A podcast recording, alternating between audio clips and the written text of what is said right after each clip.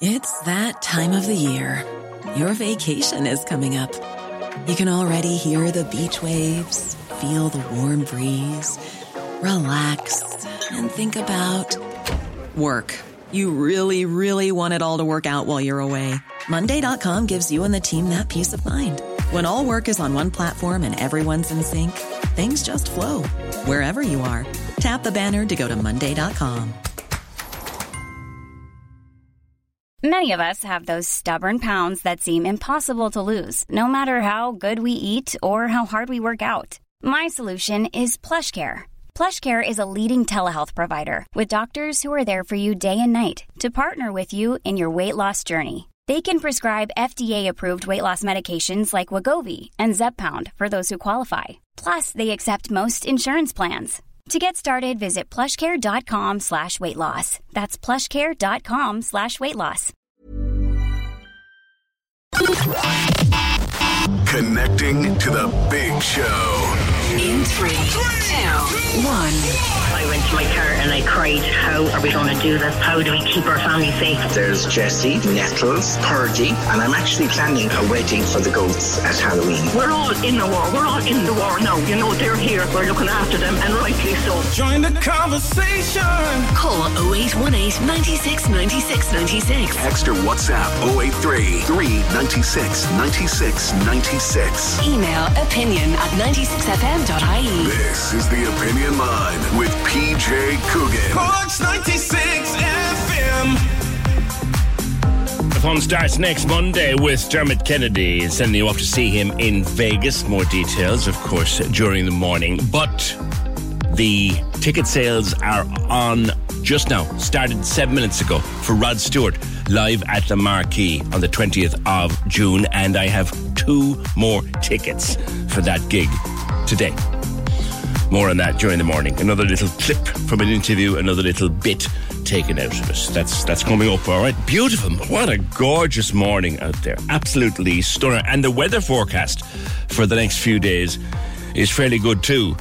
Uh, not exactly won't be bamming off in it, but it's nice. I was looking what I remember my favorite app. I've often talked about it to you, probably to the point of distraction. Dark Sky. Well, Dark Sky doesn't work anymore. Dark Sky got bought up.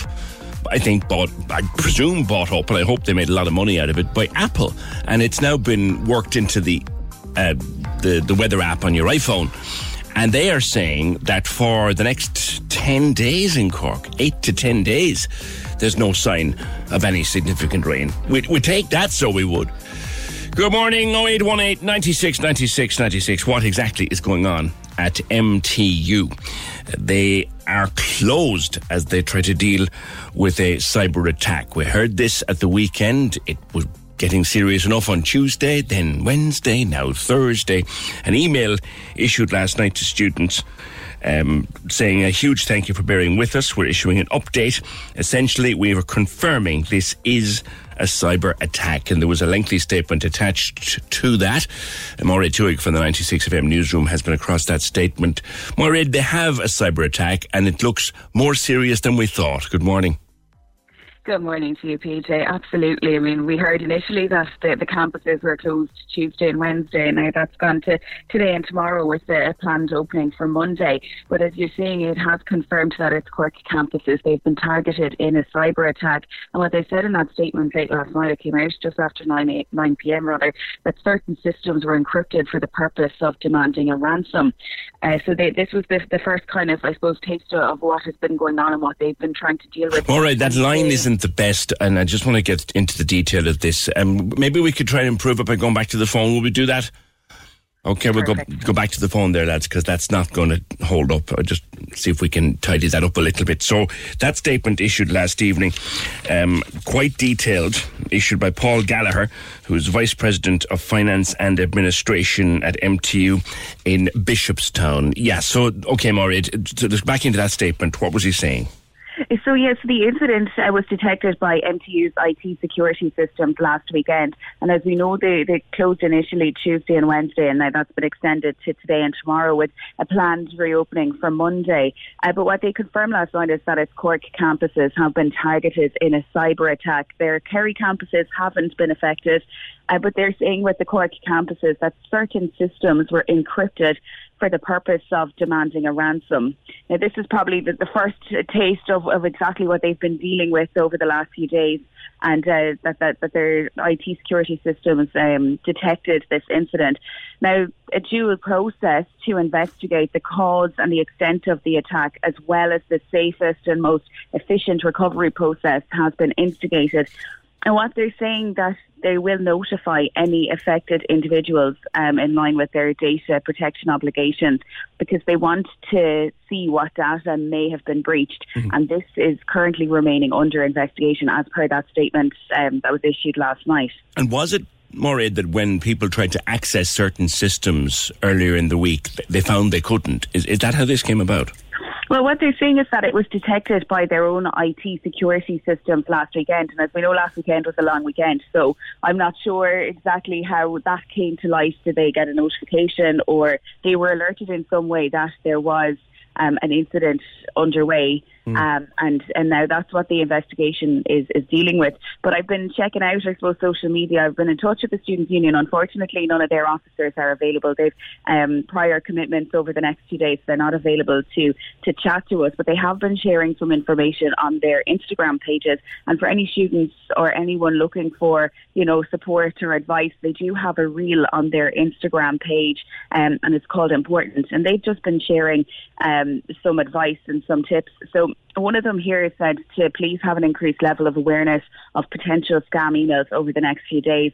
And they're just saying we're here if you have any questions. And they've posted some of that useful information on their important highlight. And that includes, you know, uh, MTU student counselling. They're saying if you have an on-campus session booked over these couple of days that your counsellor will be in, in, contact and you can move it online if that suits. So they are working around the situation. They, they're they're doing what they can to, to support their students. Same with the the campus medical centre. Um, they, they're saying they'll be in contact with students to reschedule routine appointments uh, once their appointment system is operational. Yeah. And in the meantime, you know, if you're feeling unwell or you don't have access to a local GP, you can contact the MTU GP service at Grand Parade Medical Practice uh, for an appointment there. So as they say, they're all on the, the reel on the Instagram page. There's okay. just some advice there for students this may be something you've looked into or not, Moira, but in terms of students and staff, they do say in the statement they don't need to take any action at this time.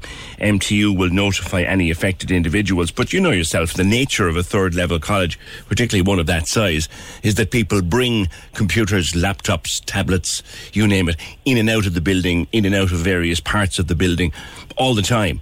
Is there any danger to people's own equipment that might have been connected into the system last week? Well, what they're saying in the statement is that students and staff don't need to take any action, as you say, and they will be in touch with affected individuals, and that's in line with their data protection obligations. But they are saying that it's still early in this process, but they're following all appropriate protocols and procedures to minimise and mitigate any impact that this incident may have um, and to facilitate the, the restoration of their education services as a top priority. So they are saying that it is early in the process yet. Um, and they're not saying that, that anyone has been affected, but they're not saying that anyone hasn't been affected either. They're, they're, that's all under investigation to see exactly um, the nature of the incident and, and how much of an impact it's going to have. Do they know for how long more of the college might be closed? They're saying that the plan is is to reopen on Monday, and the line they used uh, yesterday was that a phased and managed return to teaching and learning is planned from next Monday. So when you hear phased, you wonder exactly how that's going to happen. I mean, as you said yourself, it's got a really strong student population, um, a range of courses, you know, from I suppose people in first year to, to people maybe in their last year of college and, and people have different um, pressures I suppose when you are in college and whether you're starting or you're finishing. It's probably people looking to do project work. I, I'm sure there's been exams that were due to take place this week. There's people as you know like travel around the country and abroad to go to college. So I'm sure there's, there's a high population there of people who are far away from home as well and they've been they've been landed with, with the full week off. And I suppose that the stress there is if you've something that you can only do on campus it must be a, a time where you know you're trying to plan ahead. But when you hear that it's a phased and planned reopening from from Monday. Um, you know, it, it's hard to know exactly what will happen.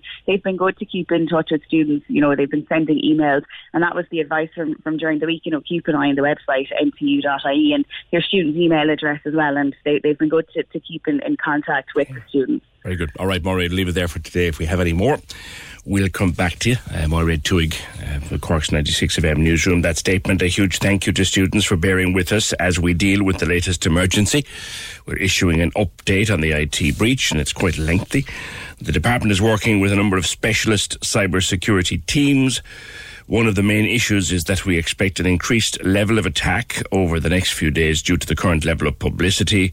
We're asking for your help and for a heightened level of alert in terms of potential spam, phishing, etc. We'll communicate further in relation to arrangements for next week. Best regards, Paul. Paul being Paul Gallagher, Vice President of Finance and Administration. The reading of that statement to me is okay. We know what happened. We're in the middle of trying to fix it. We don't really know how far into the system it's gone. Just bear with us and we'll find out and we'll let you know. And if any of your own gear or any of your own files or anything of your own information has been affected, then we'll be in touch. So it doesn't, and like Maureen said, a phased reopening from next Monday. What does that mean? We're far from out of the woods here with this uh, attack on the MTU systems. Do you remember the HSE, lads? Do you remember how long it took to get that back under control? One would hope it's uh, not going to take so long out at MTU. 0818 96 96 96. All right, those tickets for Rod Stewart gone on sale since 9 o'clock. I have a pair to give away live at the Marquee, 20th of June. The great Rod Stewart in concert, all the hits all night long. Trust me, it'll be my fourth time to see him. Trust me, this is not a gig you want to miss. So, what word is left out here? Yeah, there's a new coming out next year, which I've written 11 songs for. That's a that's a sneaky one now. That's a very tight one this morning. What is it? Yeah, there's a new coming out next year, which I've written 11 songs for. What word have we left out of that? The word and your name to 0818. I thought, uh, sorry, 083 396 96 96. Don't frighten them outside the window. No, no, tell them text, don't ring. Tell them text, don't ring. 083 396 96 96. Something we'll return to later this morning. And remember yesterday, I just pulled it out of the newspaper as a talking point. Now it has blown up and everyone's talking about it. I'll come back to that later on this morning. Something else that I talked about months ago. I mentioned the idea that if I want to pay in cash, I want to pay in cash. If I want to pay with a card, I want to pay with my card. I want the choice. I don't have a problem paying with a card. I don't have a problem paying with cash. I just want the choice. There's a premises in Cork has removed that choice. And a man called Peter O'Donoghue is not happy about it and took to Facebook to complain about it. We'll discuss that next. 0818 96 96 96. You guys ready? Big Drive Home, weekdays from 4. On Cork's 96 FM. So the bosses here at the station want me to get more creative in these ads. So they've drafted in this cool new AI program to really sell the show, you know? Artificial intelligence. So here goes. Do you like listening to songs you think are good? Lorraine plays lots of them every day on the large commute to your abode. Uh, it's called The Big Drive Home, but anyway. Do you enjoy competitions that make you go woohoo when you win a prize? Lorraine has those too. Ah, come on. Don't miss the chance to make your commute entertaining and enjoyable. Don't drive home without Lorraine. There you go. You heard the man. Or robot thing. Make sure you're with me every weekday from 4. The Big Drive Home, Cork's 96 FM. Join the conversation. Call us now 0818 96 96 96. This is the Opinion Line with PJ Coogan. Cork's 96 FM. See, I told you Rod Stewart would sell out fast. They've just added a second date. Aiken Promotions just issued an email in the last 30 seconds, literally, it landed live at the Marquee, 21st of June, the Wednesday night. Rod Stewart now playing a second gig. Tickets on sale now, and I have two more tickets to give away today. Do that during the morning. 0818 96 96 96. Oh, yeah, that thing we talked about yesterday. Can you remember what it was? I just said I found this in the paper this morning, and I heard it on the radio, and I thought this is wor- it's all over the place today. The world has gone mad with it this morning. We'll come back to it now, Peter. You went for a bite to eat, or you were attending an event, I think, at the barn, and you weren't happy with the sign on the table that read, "We do not accept cash, card, and contactless payments only." Morning. Hello, PJ. How are you this morning? I'm well, sir. I'm well, sir. What was your problem? I suppose I was there last Saturday night. I was attending a family event and I walked into the barn restaurant. And I just want to reiterate this is a much bigger issue than just a barn restaurant. This is a, a, a national issue and even an, an, international issue. But I walked into the barn restaurant um, Saturday night and upon entering the premises, there was this big sign in front of me that says, We do not accept cash, card, and contactless payments only. Yes. So straight away, I did not like to look at that sign. Um, but I didn't want to make a scene. I was with my family and friends, and we sat down. We had the meal. Now I paid through cash through a person who was paying with card. Right. But um, afterwards, then I asked for the manager, and I talked to the manager, and I said, "Look, I'm the service was the food was good, um, but I said I have a huge issue with that sign there, that you will not accept cash." Right. And he, um, I suppose, he told me that he was listening to me. He said I'm in the vast minority, but like I, I explained to him that there's older people out there who do not have uh, access. They don't ha- have a card. Um, they don't use cards. They just use cash. There's vulnerable people out there. Maybe a person with maybe a mental uh, disability. You know, they won't have a bank account, but they'd have cash for some form of independence. Yes. So they obviously won't be able to dine there. There's pe- poor people, people maybe a homeless person. He wouldn't have a bank account or she wouldn't have, ca- you know, they'd have cash. Maybe recent immigrants even into the country, they wouldn't be set up with bank accounts.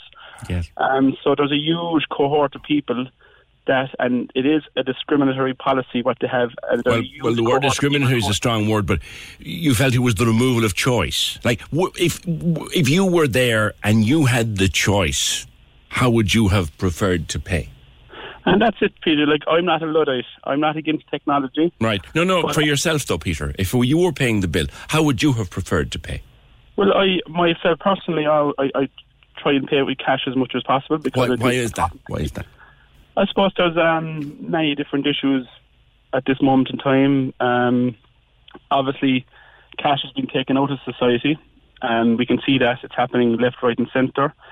And I believe cash is very important. There's many different reasons for this. And say, for instance, going down Patrick Street there, somebody busking. If there's no cash there, how do you how do you give them a, a little a few bob? You know, your babysitter, maybe car boot sales, markets, even the two fairy for your kids. If there's no cash there, how do you how do you give them a euro, put a euro under their blanket or under their pillow? Um, even homeless people. Like, so there's big issues regards cash, um, and also So, do you fear that society is attempting to remove cash? Oh yes, yes, I would have this uh, a fear that um, that uh, cash is being taken out of, of out of society, and I would say deliberately. Um, obviously, banks are making huge money off this because every transaction you make through cards, there is a fee of between 1.5 to 3.5 percent goes to your banks, so they're making Well, phenomenal. well, actually, there's a statement in from the barn, um, which I'll get to in a minute. But they say in that statement that, in actual fact, when you pay by debit card, there's no extra charge on you for paying by debit card. Yeah, but the, the barn pays an extra charge. Tiny So charge. I'll, I'll just give you an example. If, if me and you had a, a financial transaction, say 50 euros cash, Yeah. if I buy something off you for 50 euros, you get 100% of that 50 euros. Okay. Now, if you buy something else off somebody else for 50 euros, 100% of that 50 euros goes to that person. There's no middleman in the transaction. There's no bank that's taking any fee. So, so the average, say 2%, that, that's what the bank's fee is. Say that's the average. So when I pay you 50 euros through a bank card or through tap, the bank takes a euro. Now you pay somebody else for somebody else, the bank takes another euro. And then um, many, say you go 20, 30 transaction la- transactions later, what is left of that 50 euros? The most of that 50 euros has gone to the bank. And the what's left in the public domain is very little. So the banks are making huge money off this. And there's, um, I would have concerns as well regards, you know, control and privacy issues. Um, like, does the bank, like, say the government, obviously they will they will be all for this, you know, because they want to know what we eat for our breakfast, dinner, and supper, and they can see exactly what we're spending, exactly what we're purchasing. Yeah. And say, for instance, now, say like a, a busker on the street maybe takes in 50 hours on a Saturday busking. Is that like taxable income now? Say you sell, um, I don't know, a, a, a second-hand fridge at home for 50 euros. Does that, does that become income? Well, certainly the taxman loves the world of cashless transaction. That's a that's a fact. The taxman loves that world. Yeah. But but Peter, come back to it because I, I'm going to talk to the barn in, in just a sec because they do a statement and they're, and they're good enough to take a call. But in terms of you've said you, in your Facebook post that you won't go back, and, and that's up to you. But do you think it's a case of a choice needs to be offered rather than a policy of all one or all the other? Yeah, so I've like uh, that's all I'm asking for. It's a choice that people have the choice to choose whether to pay cash or whether to pay through card. Because I know you said it's a strong word, but there is discrimination in practice at this moment in time regards people who are not able to pay with cards or people who don't have bank accounts. And you're So, keen, yeah. you're keen to say, and I'm glad you did. You're keen to say this isn't personal to the barn. This this is a, a comment on society in general, but that you don't, you you you would not willingly give your custom to any place that won't take cash, even if you don't intend to pay cash on the night. Correct? Is that what is that what you're saying? Yeah, if there's any business, any organisation, and, and talk about organisations, the the GAA now is um, implementing this policy as well. An organisation that was built from the ground up by the elderly now in today's society, and many of them cannot enter a GAA grounds now because they are. I actually think the to pay cash. Taoiseach, I, I, I think I did the Taoiseach or the Taoiseach, probably the Taoiseach, probably Micheál Martin because he's a GAA man. I, I think he has expressed some unrest about that over the over the last few days and, and, and asked and asked the GAA to reconsider. I couldn't be I couldn't be held up against the wall on that, but I, I, I think he might have. I think he might have. Peter, I leave it there. Thank you. You say you wouldn't go back to, to the barn or anywhere that doesn't accept cash as, as an option. The barn did issue a statement, uh, quite a lengthy one, um, which initially I was just going to read, but I'm glad to say that Paul Dolan, who operates the restaurant, now joins me. Uh, Paul, when did you decide that it would be a, a card only business? Good morning. Um, good morning, PJ. Um, but during COVID, there was uh, talk of um, uh, not businesses not being allowed to open and accept cash. Uh, we were closed for 18 months during COVID, and um, when we reopened, we reopened as the Barn Gastro Pub. Yeah. Uh, a whole new, you know, we were more casual. Um, we started doing breakfast, lunch, dinners, and uh, opening from 8.30 in the morning. And um, we, we, we, just, we opened that way because of COVID and also because um, we, got the, we got the calculator out over during COVID and realized that the cost of, cal- you know, carrying cash was coming up to, if everybody paid by cash, was 16% our business. Let's, let's go through that. Let's go through that. So I go in and I pay, I have my breakfast, okay? Yeah. And by the way, um, anyone who I've spoken to, I haven't been in the barn in quite some time, but anyone who I've spoken to who's been there is full of praise for everything you do and everything you serve. Right? you, you. and and uh, but I, supposing I go in this morning and I, and I buy your full Irish breakfast, what's that going to cost me? Uh, 1070. Ten seventy. And how much do you say I- that would was- cost if I was paying cash? See, if everybody paid cash, it would be 16% to, to our business we'd have to put onto our food. How do you But work that because out? Not ev- because not everybody pays cash. It's about uh, pre-COVID it was about 60%. I think it's come drastically down since COVID. But pre-COVID is about 60%. So that's 16%. We'd have to add 9% on. So 9% onto our full Irish would have been um, uh, 1170, say, for instance. Mm. How, Yeah, how are you making up the nine percent though, Paul? Well, I tell you what, like you said, you came in, you sit down. Um, when you come to pay that bill, you call a waitress. She comes down to the table. She said, What would you like, sir? I would like to pay the bill. She has to go up to the point of sale, print the bill, come back down to you. Either wait for you to pull your change out and or cash out, or go away and come back to the table again. She then has to approach the point of sale again, go back to the point of sale, sort out the cash, and come back down to the table with your change. That's two or three visits. That's five minutes of time multiplied by. We have a lot. We have we have over 300 covers, so you can imagine the staff hours on that. plus Mm. those points of sales. We'd need four points of sales. They all need to be filled up every Mm. morning and reconciled every night. That can take 20 to 30 Is, minutes. isn't that points. more easily solved, Paul, by saying to me, when when you're serving me my full Irish, how how do you intend to pay? And I say, I'd like to pay by cash, please. Well, in that case, you need to go to the till when you're finished. If you're Okay. paying by card, you do it at the table. Then you just have one till operates like that. And by the way, this is a choice I've seen we at a place I was on holidays last year. We'd have 300, you know, we have 300 seats. We'd have uh, a queue a mile long if we just operated one point of sale. So we, we couldn't do they'd Oh no no no no! What I mean is, Paul, you could pay pay for pay by card or phone or God knows watch Yeah. at your table. Yeah. But if you wish to pay by cash, you queue up, and if if as you say, it's a not minority of people paying by cash, then it wouldn't be a very busy till. Well, it, that's the trouble. It's a tiny, you know, tiny minority we have giving out about cash. But obviously, if we accepted cash, it would be the industry normal, which is back, which was sixty percent before the thing. So that's sixty percent of our three hundred tables, okay. which is roughly, you know, three hundred covers. That's roughly, you know, 160, 170 people. So you, you reckon it will put the price of everything up by nine percent? You talk in your statement about a There's a lot more. There's a lot more to it. You know, there's. I, I'd have to get a cash handling company to pick up the cash every day. That has to be. That's a, there's a percentage charge on that. It has to be paid into the banks. There's a percentage charge on that. It has to be taken out of the banks for float and change. There's a percentage charge on that. The cash handling company has to bring that back to me every day. There's, Sorry, do businesses not take their own cash to the bank anymore and put it in the night safe?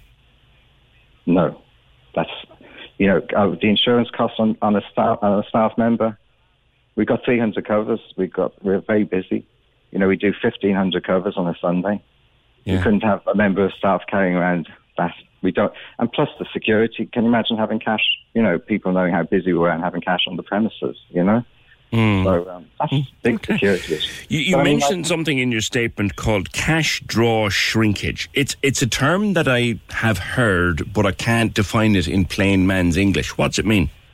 Well, you know, there's mistakes made with cash. Obviously, every day there's loads of cash mistakes being made. You know, just the wrong change being given out, etc. And plus, you know, there's, you know, staff um, might mistakenly take fifty instead of twenty for their tips and things like that. Actually, in terms of tips, now there's a thing. Now there's a thing. Let's bring come back to my my full Irish breakfast, and, I- and I'm quite happy to pay with card. Okay, and and uh, and let me say also the the staff member has been extremely nice. We've had a great chat about the beautiful morning. She's recognised me. We're having a good chat, and I'm enjoying. I, I've enjoyed my breakfast entirely. I want to give that girl or that fella a fiver or maybe more for themselves. Can I Yeah. give them cash? Um, yeah, you can leave that on the table. So that is cash. Yeah, but we don't have anything to do with that. Where does it go? Straight that goes, into the, the, that goes to your waiting staff.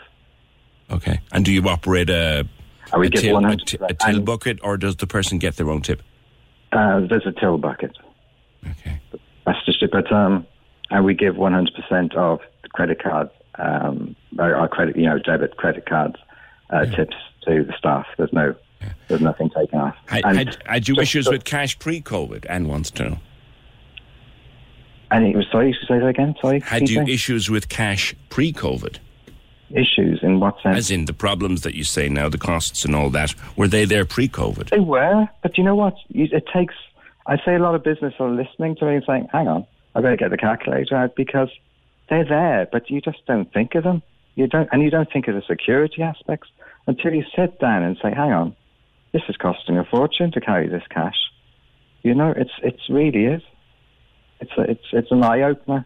Yeah, yeah, yeah. And, but I mean, I, that is that's what I. I mean, like I, I wouldn't sit here and you know, it's a nine percent charge. To, and so, like I said, that ten seven. I'm desperate to keep track, um, costs down. You know, especially since this cost of living.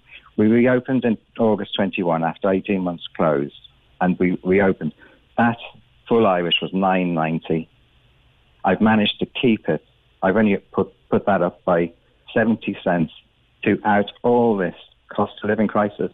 Our electricity bill has gone up fourfold, up to 14,000 a month.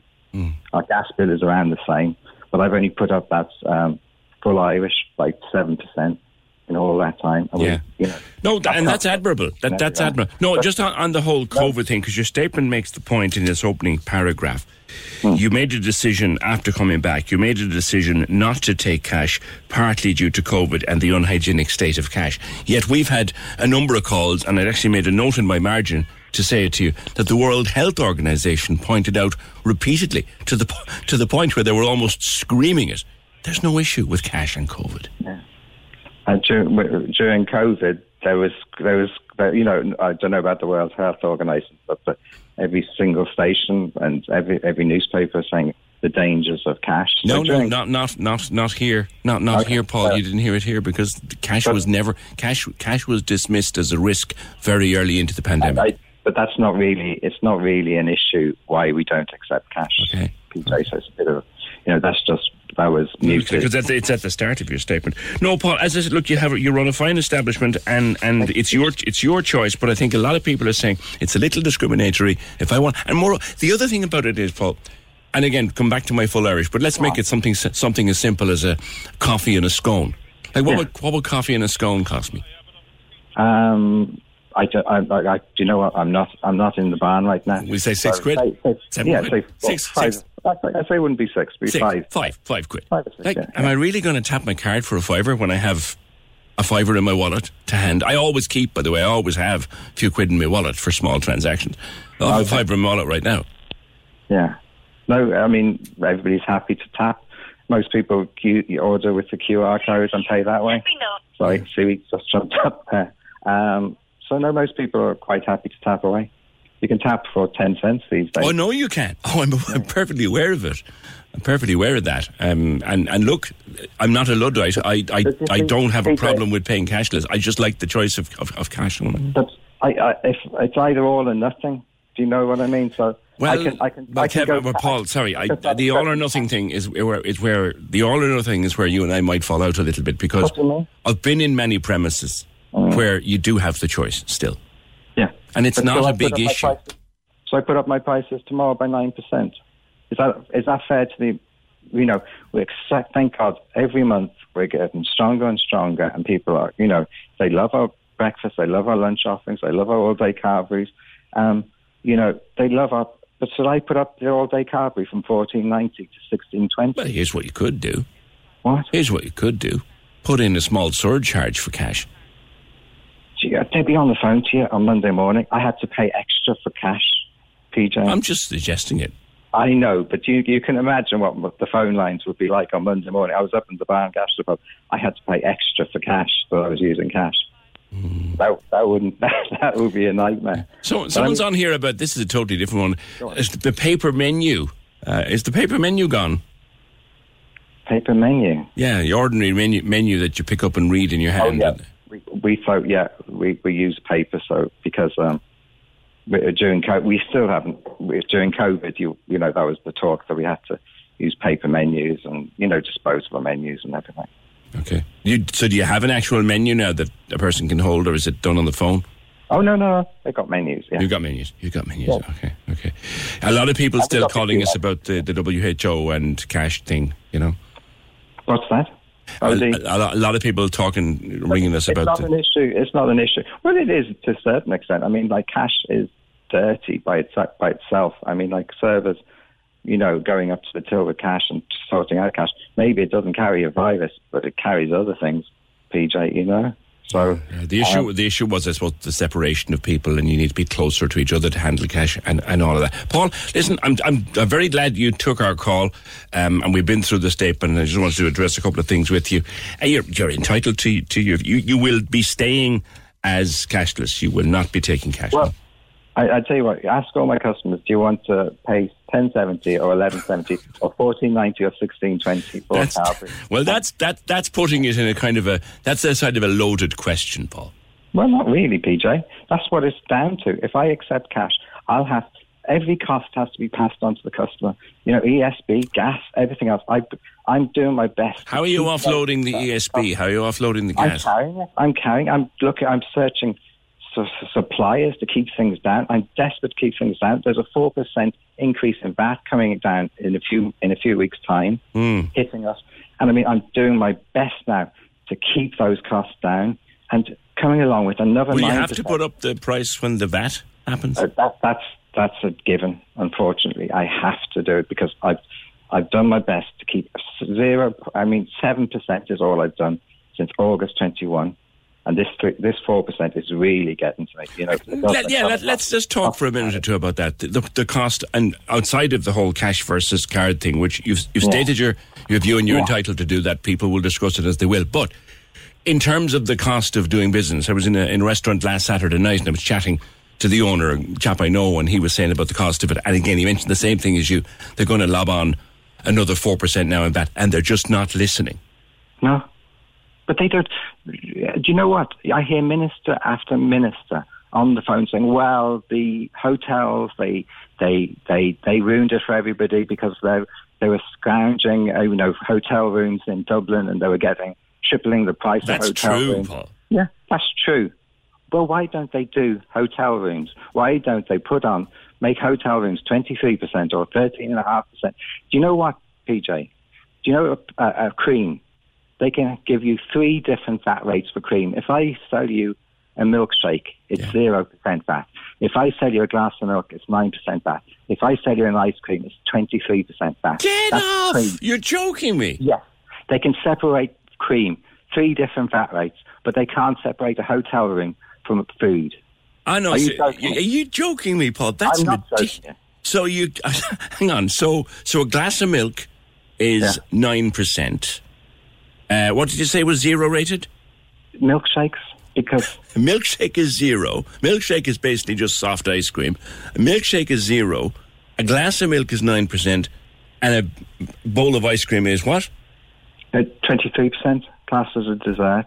Well, I have to say, Paul, that is every. They say every day is a school day, and it is in this business. but That's then- ridiculous. But then they, they every minister's on on you know um, screaming that oh we can't we can't we have to put up the hospitality rate to thirteen and a half percent because of the hotel rooms and they can't separate you know restaurant dining leave it nine percent. Businesses are struggling enough. You know four percent onto that full Irish. My business is going to go down to you know four percent onto you know everything. It's crazy. Okay. And there's, you know, I think thankfully, you know, we're we're lucky, we're busy enough, but Mm. um, touch, touch wood. Well, But I mean, you, like, you, you, you're doing a good. You're doing a good job. You're turning over good food, and anyone I talk to loves the place. So, and, and, and that's the. I think that's a that's a baseline for our conversation. You know. But that's it. You've got to give quality for food, but also value for money. And the government are coming along, ruining that value for money. And I've I'm, I've been working so hard to keep those prices down, PJ. And the government are coming along. Here you go, four percent. Do what do you know? And they they the uh, whole point is they're hotel rooms, and it's got nothing to do with us. Nothing to do with us. But I'm lucky, and that's what I'm saying. I'm lucky enough. We're busy enough. But there's businesses, there's small businesses, there's small restaurants and small cafes barely hanging on there, barely. And the government are coming along with their four percent. That's you know that really gets to me. Paul, we started with one conversation. I'm We, venting, we, I'm we've added in another. I've, I've had a lesson from you this morning uh, on not so much on the cost of doing business through cash, which I, I guess I could find that out myself. But thank you anyway for taking the call. But this thing, thank you. That's Paul uh, Paul Dolan from the Barn in Glanmire. They'll be staying cashless. He, he his his argument is if he takes cash, he'll have to put his prices up. He's going to have to put his prices up next. Like, did you know that? Am I? I'm learning this here. Is this news to you? So, if you buy a glass of milk with your dinner, it's nine percent. If you have a bowl of ice cream, which is milk, it's twenty three percent VAT. And if you have a milkshake, which is basically just soft ice cream, it's zero percent. Is it any wonder, though, in fairness, for all that goes on, is it any wonder they're cribbing? The Corks 96 FM Giving for Living Radiothon returns May 25th to 27th to raise funds for Cork Cancer Services. You make me feel. Every year, we speak to people touched by cancer. So if you've got a story to tell, we'd love you to get in touch. Simply email radiothon at 96fm.ie to find out more. The Giving for Living Radiothon, supporting Cork Cancer Services, May 25th to 27th. You make, you make me feel. Only on Cork's 96 FM. Join the conversation. Email opinion at 96fm.ie. This is the Opinion Line with PJ Coogan. Cork's 96 FM. Hey, pages and pages of responses to to Paul. Uh, there's a whole different topic of conversations come out of that. Uh, Kevin, you're going to talk about cash versus card, and indeed, you say, and you're right. Fair play to Paul for taking my phone call. But had you any idea how stupid the VAT rules were? Good morning. Yeah, I actually did, but um, it was that the first time I came across that was when I was working. I was living in England. Uh, I was in college, and I was going, working at McDonald's. And at the time, you had two different sets of VAT, VAT rates for eating in and taking away. For takeaway, it was less than eating. and I, I, yeah, yeah, yeah. It, the, the, when it comes to revenue, don't think for a second that they can't sort out what needs sorting out. They can sort out everything, you know. So if there's a way of uh, nailing you down for something that they, you they think you owe, they'll find a way. I mean, to me, the thing that uh, uh, an ice cream, a, a portion of ice cream, yeah. has 23% VAT, and, and then a milkshake, which is basically just soft ice cream, Yeah. is zero VAT. It's mental, isn't it? But it just goes to show the level of detail that they can go to when they need to or want to. And, Yeah. he, and Paul was right about what he was saying about the um, the VAT rate coming down. There's no way in hell they can't differentiate uh, between a restaurant and a hotel. You know, it, all it is is two different VAT codes for for two different types of business. That's I got a bit it of is. work done in my house in, in 2018, and at the time there was a little tax catch, uh, or sorry, little a little tax thing going on where I could claim some of it back against Yeah. my tax-free allowances. And when I went through the list, that VAT rate, that VAT rate, that VAT rate, all I'm doing is putting it in the kitchen. You almost needed to go to UCC to be able to, to I know. go through those tax But as, as regard to Paul, he, he says, look, if I offer a choice, it's going to put my prices up. Well, if you're offering a choice, then what's the point in doing it at all? Is this- he was right. He was dead right in what he was saying about the cost of banking to businesses. That that I, when I was working in a garage uh, up until a couple of years ago, I used to do the banking.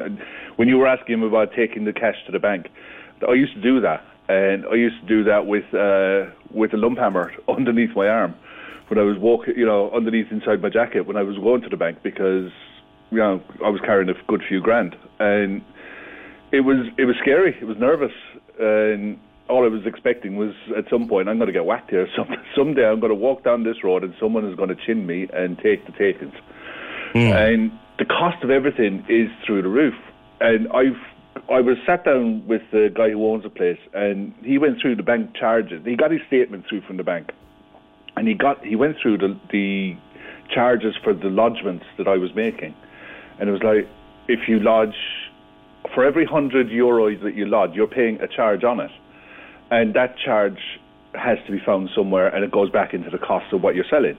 And he was dead right in what he was saying about the cost of it through COVID, because in, in, during COVID, everything changed. Yeah. The vast, a lot, a lot of people started using cards instead of cash. They started carrying less cash. And I remember at the time, I know people are right about what they're saying about the WHO advice, what have you. At the time, everyone there was rumours going around everywhere, and you were fighting rumours all the time. And once the rumour was out there, it stuck, and it stuck in people's heads. So Oh, well, you know what they say, don't you, Kevin? Oh, that a lie is twice around the world for the truth has its boots Yeah. on. But uh, if you, when he broke down the costs, he's not wrong.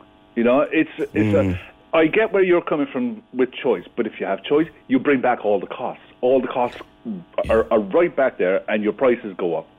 So if you're, you'll never cater for everyone. You can't keep everyone happy. But if the majority are good with it, and he's still th- having a thriving business, then you go with the majority. And if, I found myself in the last probably two years, I don't. I go out on a Saturday night now, and I wouldn't have cash on me. Would you I'd? I'd have my phone. Yeah. And I'm. I, I was always a kid. If I didn't have fifty quid or hundred quid in my in my pocket going out on a Saturday night, I'd be mm, yeah nervous. But I'll, I'll have my phone, and it's just as easy. Tis until you wake up with the fear and realise how many times you've you've tipped the phone. Kevin, I'll leave it. Thank you very much. He's right, though. You will, and you'll go with your phone. Have you done that? I've done it. Oh my God, I've done it. I've gone out on the Saturday night with the buddy for the few pints, and you know, the few becomes the few more, and that turns into Crane Lane. and McDonald's, and, and, and before you know it, you're waking up the following morning and. Whereas in cash, you run out. John, you you've never had a card and you never will. Why not? Um, no, because I believe that the public are sleepwalking into the loss of the autonomy of spend. That there is no respect for cash anymore because the point you just made, a lot of point there, you tap, tap, tap, tap, tap, tap, whereas if you put your hand into your pocket, there's 50 euro, next thing you see, there's only five left, you say, Jesus. You know, but I mean, there's no respect now with young people for money. It's just tap and go, use the phone, use the card, whatever. They have no idea of the actual uh, privacy, the autonomy of spend. And if everyone is signed up to cards eventually, like you mean, the, we're giving away complete control to the financial institutions right around the world, and that suits them. That's the mm. agenda. Well, That's, they make no money on cash. They make no money. Well, they they don't want cash, which is why they charge so much to handle it. That would seem to be what yeah. the banks will tell you. They don't want cash. The number of my my wife had occasion about two years ago. She was looking to get a thousand euro in cash in a hurry. Oh my God! Do you know you couldn't get it. Yeah, well, I had a procedure lately there, there now in the private hospital there now, it was over a thousand euro to get it done, right? And I was told that, um, you know, you must be in cards. So I told him, I said, I don't deal in cards, so what do we do now? Because the appointment was booked in. So there was a phone call made, and actually she came back to me. She said, "Look, that's grand. We'll accept it." But either way, Johnny was going to turn up on the day with his thousand euro anyway, and what were they going to do? Say, Johnny, you can't have your procedure today because you haven't the card. I doubt very much. You'd, you'd be on your 16 phones to 16 different radio shows. John, thanks as always. Look. At least he takes that in good spirit. 0818 96 96 96. Lads, pages and pages. I had the same issue with my elderly neighbour who really enjoyed the barn, but the cash only is a problem. They give an option of buying a gift card and they use that. It's a beautiful spot, but she won't go there again because of the embarrassment. That is from Aiden. Uh, between the electronic payment and the downloadable menus, I think the restaurant experience is becoming totally clinical and losing the human touch. Yeah, Bernie says they were trying to bring in a cashless society ever before COVID. There were articles on the front page of the Echo a few years ago about how many transactions were cash and it was the main article in the paper, front page. The WHO came out during the pandemic and said not to fear cash. They will do anything or use any explanation to push this forward. It's cost cutting for business, and the banks are driving it. Can I get that voicemail in just quickly? By the way, in case you're wondering, there's a second Rod Stewart gig has been confirmed this morning. Yes, you did hear me say that. He'll now play the 21st at the Marquee as well. Okay uh, voice message on cashless society. Here we go. It's all just ways for the governments to keep tabs on you on absolutely every single thing you do, just in case you try to make a sneaky buck um, without having to pay a little tax on it. Do you know what I mean? In case you try to make a little extra figures throughout your year to help to help pay for these bills without the taxman destroying you as well at every single chance he gets. So they, they, they, they don't want any of that. They don't want you to be out there making money without them behind their back, you know? They want you earning money for them. You are their cash cow. And it simple as that. Without the cash, they can watch and track and trace everything you do everywhere you go. So no matter what you do, in a couple of years' time there, for whatever reason, if somebody wants to pay you there for doing a job around their house or whatever, and and they wanted to give you cash. Not an option anymore. Like it's by card, and then at the end of the year, you'll be saying they'll be asking you, well, why didn't you why didn't you t- put that in your tax return? And and th- that's more money you owe us, more money you owe us. So even on top of all the taxes we're paying, if you try to make a sneaky buck, they'll hound you and charge you and fine you and take more money off you. That's Kevin, another Kevin. He's not holding back there, is he? Your thoughts welcome too at 0818 96 96 96. And that's one great way to join the conversation. If you're a bit busy and haven't time for a phone call don't want to do a big long text, send us a voice message to 083 396 96 96. The minds are live. Hello. Join the conversation. Call 0818 96 96 96. Text or WhatsApp 083 396 96 96. Email opinion at 96fm.ie. This is the Opinion Line with PJ Coogan. Corks 96 FM. Yeah, the fun starts with Dermot Kennedy on Monday. You're listening for the songs of Dermot K. And when you hear them, the be texting or WhatsApping 083 396 96 96 and somebody will win that ginormous prize. Five nights in Vegas, spending money, accommodation, flights, and tickets to Dermot. That starts on Monday on Cork's 96 FM. I did tell you, or did I? I'm sure I did. Uh, there's a second Rod Stewart gig has been added. The 20th June went on sale this morning at 9 o'clock, and within 10 minutes they had added the 21st of June. Obviously, someone rang up Rod and said, Come here, tickets are selling. Would you do another one? Oh, well. Right, so there you go. So 20th and 21st June at the Marquee on sale now. Ticketmaster or Aiken Promotions. And we have two tickets for the 20th to give away every day this week. I'll do it now and get it out of the way because I'll forget it because we're very, very busy. Michael wants to talk to me, so does Mary, so does Sharon. I just get to Christopher in, in a second. But the Rod Stewart uh, question this this particular morning. What word have we nicked out of this interview with Rod? Yeah, there's a new coming out next year, which I've written 11 songs for. Short and sweet. What word is knocked out there? Yeah, there's a new coming out next year, which I've written 11 songs for. Right, that answer and your name to 083 396 96 96. Now, talking about the cashless society and pubs and restaurants and bars, and interesting from Paul at the barn, who said the cost of doing business in cash would put a euro onto the cost of my breakfast, for for example, or more onto the cost of my Carvery lunch. And he said that's just the cost of doing business with the bank in cash. Uh, now, you would not expect a food van to be coming under pressure. Uh, there was 160 businesses ceased trading in Cork last year because of energy bills and, and costs of other kinds and all of that. Five figure energy bills. But you would have thought that a little food van, little food truck, wouldn't be a problem because, you know, the costs in a little tiny place, they can't be that big, can they? But yet, food trucks are starting to close. Really, in Cork in the last few days, about a, a couple of food trucks, a couple of small food in businesses uh, gone. I talked with Christopher Braganza uh, when he won the RTE Battle of the Food Trucks uh, last year, um, the East Cork Spice Genie.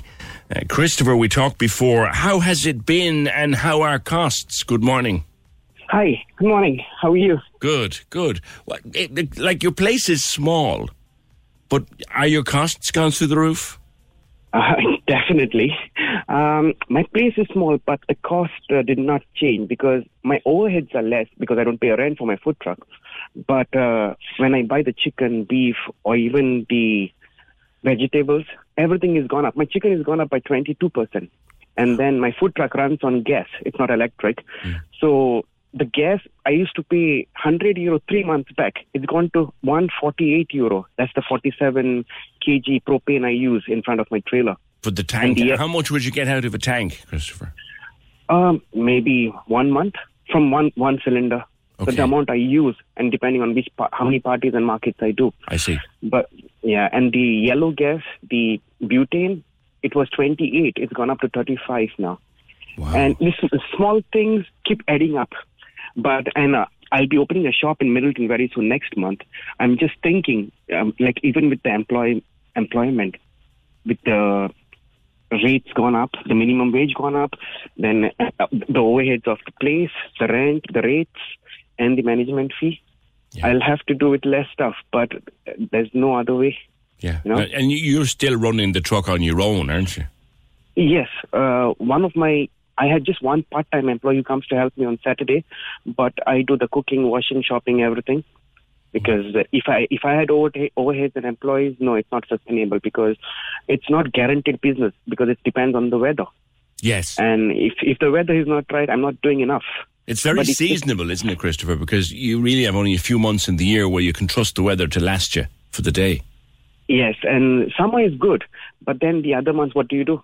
Like even December was the quietest for me because people look forward to Christmas, and the markets close in December because of the weather, rain, and the winds. Like January was very quiet, so generally I usually take a break. I'm just back from Goa on Sunday, oh. and yeah, yesterday was my first market in Kinsale. That's my best market, but it was like 50% sales but of course, it was my first day back.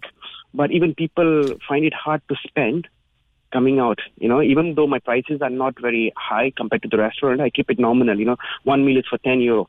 Yeah. The same thing would cost you 15, 16 euro in the restaurant because, of course, the takeaway meal, not not sit down. But uh, I don't want to rob the customers either, you know, because I want to meet halfway. Yes. But I, I had a customer yesterday, Chris, you have these prices for two years. You have to put it up. I'm like, uh, okay, I will. But, you know, it, it's hard. But when you do, then someone will say, Christopher, your prices are gone up. So you can't, Yeah. you can't win that one. And tell me, uh, because of the other discussion we're having this morning, Chris, do you take cash? Uh, yes, cash and card. Mm. And is it more Yeah, expensive to deal with cash? No, no, cash because this is my only source of income, the markets. So every week I deposit money in the bank, AIB, and there are no charges. But with my card, I use SumUp. It's 1.69% on every transaction. Ah. So, yeah, so I get charged for that. Mm-hmm. And and every time I use, and if you don't have a card machine, then you lose also because some people don't carry cash, Yes. and then you lose because they'll they'll say they'll come back, but some who have to come, they come, but many they'll be like go somewhere else, you Yeah. know, who who do cash card. It's been a big change in the markets, hasn't been, hasn't it? I mean, the Douglas market there now that's on a Saturday. A couple of years ago, you could walk around with, with just you you'd have to have cash. Now everybody has, and that SumUp. I didn't realise that the SumUp. There's a, a commission to the bank for you using SumUp. Yes. Um, the thing with that is, I don't pay any monthly rent. But if your sales are really high, like I don't do much. Like some people have shops and they their sales are five hundred thousand a day, then you pay much more because it's consistent. But uh, if I have the other machine, I have to pay around 30, 35 euro rental, Yes. and then that is fixed. That's uh, three hundred and sixty euro every year. So you have oh you've th- these are the ordinary machines we're used to. You rent Yes. those. Yes. And is there is there a commission charge for using that then? Uh, no, there's no commission. Char- yeah, there is a little, depending on the amount you make, depending on which machines, uh, which company you use. They, they- it's very competitive. They, uh, somebody will call you and say mine is more competitive. The other one will say they are more competitive. I I tried to even SumUp is come up with a with a package. You have to buy the iPad for 500 euro, and then for one year it's free. But then these the contract ends at one year, and then the following year you have to pay 35 euro Yeah, there's- charges. there's so there's a catch there. There's yeah, always there's always a little catch. There's always Yeah. a little catch. You're doing okay because you're on your own, and the shop. Good luck with that when it opens. But you're saying others are struggling. That you know um, so- yeah. One of my friend in um, Shannon, in in Mugli, they closed down. Yes, I saw that. Yeah. Yeah, they closed down. And another one, they're only doing it in the summer because during winter, the businesses are not. Um, the business is not guaranteed. Summer, at least you go by the beach or there is festival or some parties, so you get some guaranteed business. So some people prefer working now and then doing business from April to October. Yes, I see. I see. So when is when is the shop opening? Uh, shop first week of March on the main street. So that is looking good. And from April, I'll be in SuperValu. Two of my products will be in SuperValu. So today I'm today I'm in Macroom doing the pitch for the SuperValu team. Well, well, good luck with it, and and Yes. uh, uh, continued success to you. You're just back. You said from Goa. Listen, as someone who loves my Indian food, correct me on something. Am I right or wrong here? Is Goa the home of Vindaloo? Yes, That's Goa is the home for Vindaloo. Yes, you're right. Because uh, what you get in the restaurant is not Vindaloo. Because if there is tomato in a Vindaloo, it's not a Vindaloo. And you you should not see any onions or vegetables in a Vindaloo. You should see potatoes in it, shouldn't you? N- No, no, no. I won't. I won't mind putting it for my Irish friend, but uh, no, it, you cannot put potatoes. It's just chilies and spices and vinegar. Right. Okay, so they don't Yes, put yes. potatoes in it because I love. Pot- I had there. Are, well, I won't name the place now because they're obviously doing it wrong. But they do a delicious vindaloo, and there are some pot- little small pieces of potato in it. But yeah, so know, no, it's their take on a vindaloo, but I wouldn't call it vindaloo. You know, it's they can say ish, vindaloo ish. You know. Christopher, a pleasure to talk to you. Continued success to the East Cork Spice Genie food truck. He won the RTE competition uh, last year, and he was saying it's getting more expensive. His gas cylinders that he uses to cook with, they've gone up from 100 yo-yos to nearly 150 per cylinder. And he's still keeping his prices as they were. Thank you, Christopher. Right, um, on the cashless thing, um, I was one of these people who always said, well, if you don't want my cash, you won't get my card. Uh, having talked to business people, I can see the reason. I, I'm not going to say I like it, but there you go. Michael. Hi, PJ. How Hi, are you? what do you want to say, sir? Um, I uh, my, my, I was looking at my monthly fees, and I've got a TSB account, and I don't get charged uh, per transaction. I've got a flat monthly fee of six euro, um, but I also get five euro back every month for using my card. Oh, do you now? From permanent TSB? Yeah, yeah, it's an Explorer account. It's called. So I think the way it works is you get ten cents back per transaction up to a maximum of five euro. Yeah, they've given me the Um, blurb on it here. Every time you pay with your card, in store, online, Apple Pay or Google Pay, you get 10 cents back. If you keep using your card, we'll keep rewarding you by making a payment only twice a day. You can earn up to 5 euro a month. See here. Yeah.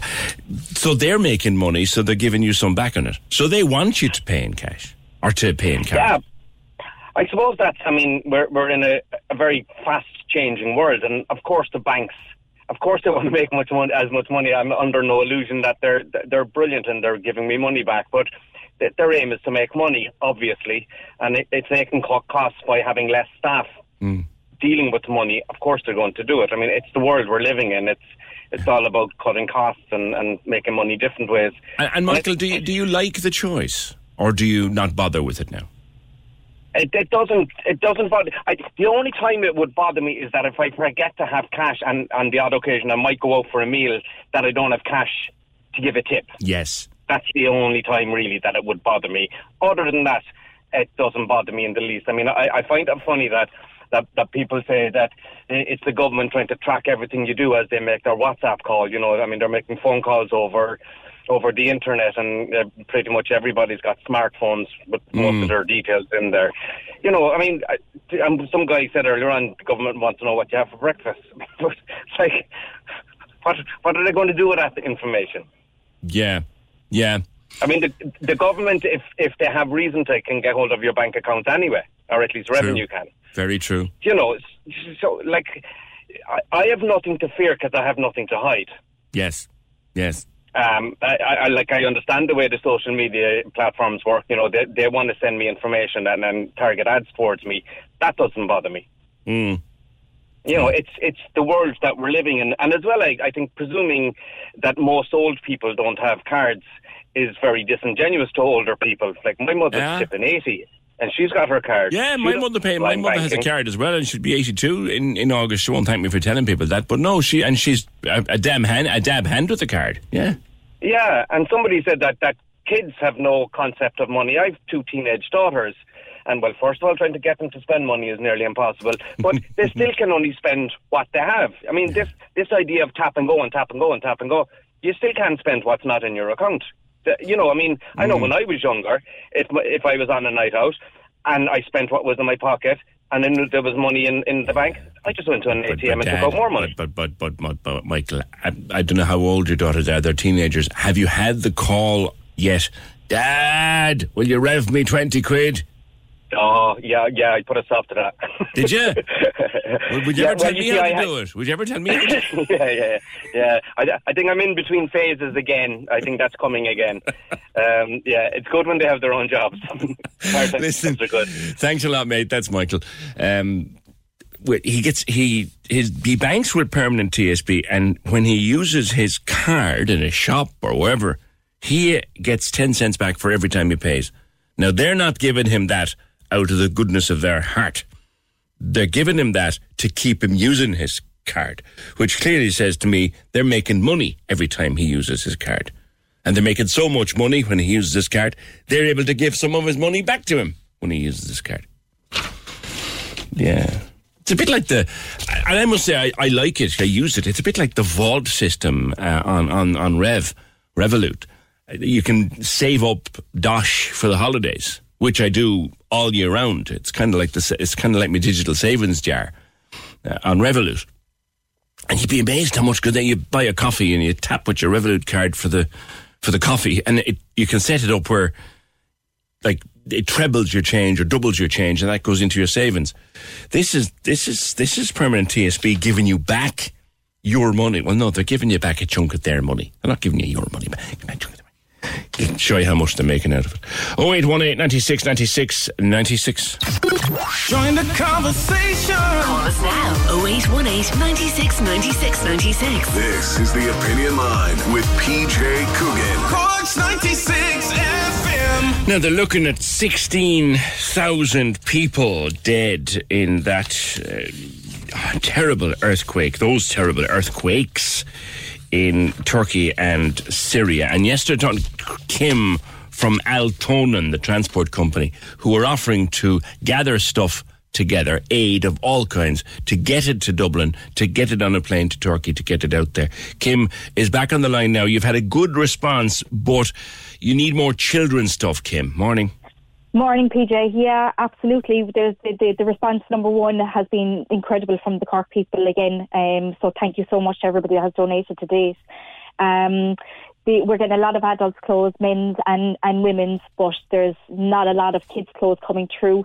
So again, as we said yesterday, kind of unused or new um, kids' clothes, anything from coats, jackets, trousers, jumpers, socks, um, maybe boots that are, are in good condition, obviously and clean. Yes. Um, we we need it all um, and get it out. We've we've about over thirty boxes here at the moment, so we're we're steadily packing and and getting it ready. Um, but we do need more. Um, and again, nappies, food stuff. Um, sleeping bags if possible, blankets, tents, mattresses for tents, hygiene products. Again, all the things we mentioned yesterday. Sure. And you'll get it to Dublin. We oh, absolutely we will get it to Dublin. Don't there's no fear of that at all, and we, we we will bring whatever we get up there. And we have other companies that have come on board and offered their services, um, different volunteer groups. So yeah, we're I- I've got one on the other line actually, which I'll bring in in a second. But just give me your Eircode again, Kim, so people, if they want to put it into their into their sat nav, can bring stuff out to your depot. Yeah, so it's P three one Yeah. EP nine five P thirty one E. P nine five. All right, P31 EP95. Stick that into your navigation device and, and it'll get you out to the Aaltonen base. Stay there, Kim, because Chris uh, has called us from Cork City Missing Persons Search and Recovery. Chris, you want to get involved in this effort? Good morning. we want to help as much as we can. So we've been speaking to Kim there this morning and to Emer, and uh, we're quite happy to go out and collect anything at collection points. We go, we collect it and bring it to Aaltonen's. Okay, we have the the shop and post office in Togher was one. Uh, that they they they say they have a van. in. What what have you got access to? What kind of vans have you got? What We have uh, two vans and we have two four by fours. brilliant, brilliant. Kim, is there is there a deadline on this? Um, we're hoping tomorrow, just so that we're going to have everything ready, um, ready to go for for for the Monday to get it up there and um, get it up there as quickly as we can because the Turkish Airlines have been so good to come on Mm. board and provide these flights out to Turkey and get it to the designated areas now. I know they were criticising the president out there the last couple of days as to, for the response, but but I look at the military have taken over the airport. Tur- Turkish Airlines are flying to the four corners of the world to get aid back. Like if that's Yeah. if that's a bad response, a, a, a good one, God, I think they do. I think the Turks are doing a fabulous job with this. Yeah, I suppose. Look, the the the news media, all these areas is where we're getting our information from, and to see the the villages that have been kind of maybe out in in remote areas, maybe the, the help is not getting there as quick as they possibly can get it there. But there are no roads look, left. There's, that's the that's the other side. Infrastructure has been severely impacted in this, you know. So I just hope that that these people will get their stuff quickly and and and and hopefully recover some bit from this. Thanks, Kim. And lastly, Chris, if anybody wants your help to get stuff, can they call you? Can they go to your Facebook Absolutely. page? They can come to go to our Facebook page, message us, or they can they can uh, ring. You have my number there, PJ. You can give that out. There's no problem whatsoever. They can they can ring that away. Uh, We'll, we'll arrange collection. Okay, we'll sort that out. As usual, Cork is coming together in a way that only Cork knows how. We've a big church community in Cork, and great support and great sympathy being offered. Chris from Cork City Missing Persons Search and Recovery, and Kim from Aaltonen, and they're organising Aaltonen organising a shipment. Chris offering to help you to get to Aaltonen. If you can't get to Aaltonen, or if, if you can get to Aaltonen under your own steam, and you're wondering where it is, uh, P31 EP95 is their Eircode and that will bring you there on your navigation gear. 0818 96 96 96. Again, some fairly heartbreaking pictures on the front page of all of your newspapers this morning. And the, the sad, sad part, I was listening to one journalist on the radio this morning. They'd landed in the area just yesterday and they'd been talking to an aid worker on the ground an aid worker who was going to try and get some sleep after 37 hours. And they were literally going to sleep for a couple of hours, get a bowl of soup and a bite to eat, and come back and go again. And the aid worker said, "Well, here's the problem: eh, every hour that I'm sleeping, somebody's dying. It's doubled in 24 hours. The sad part is it'll probably double again before tomorrow. So it's now 16,000 people dead, and God knows how many thousands injured." 0818 96 96 96. And we should probably make sure to remember that it is not just Turkey, and the, the getting aid to Syria is even tougher because there's a flippant civil war there, and has been for the last ten years. So those poor buggers have, have now got this brought down on top of them as well. It's horrible when you when you think about it. When you think about it, our problems are small, really aren't they? People wondering if the kids' clothes need to be new. New or very good condition and clean. Uh, they're going to put it straight into. Here's a cool fact a crocodile can't stick out its tongue. Another cool fact you can get short term health insurance for a month or just under a year in some states.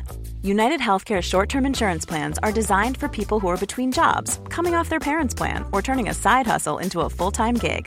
Underwritten by Golden Rule Insurance Company, they offer flexible, budget friendly coverage with access to a nationwide network of doctors and hospitals. Get more cool facts about United Healthcare short term plans at uhone.com. It's that time of the year. Your vacation is coming up. You can already hear the beach waves, feel the warm breeze relax, and think about work. You really, really want it all to work out while you're away. Monday.com gives you and the team that peace of mind.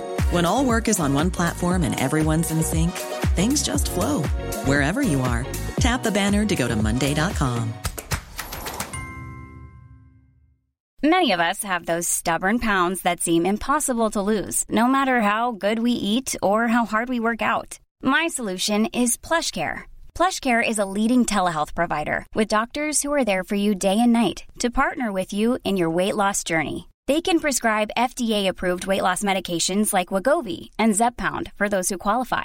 Plus, they accept most insurance plans. To get started, visit plushcare.com slash weight loss. That's plushcare.com slash weight loss. Boxes. Probably the best way to judge it is, would you put that on your own child? Hold it up in front of you. Would you put that on your own child? If you would, then it's suitable. If you wouldn't, then it isn't. Uh, can we give an address out because the website is a bit vague about the address? People are missing the postcode when it's called out, and others aren't familiar with the Eircode website or postcode. Right, we will we'll get the address. I don't have the piece of paper here with their address on it, guys, if we can get that. But the postcode or Eircode P31 EP95. We'll get a full address for you.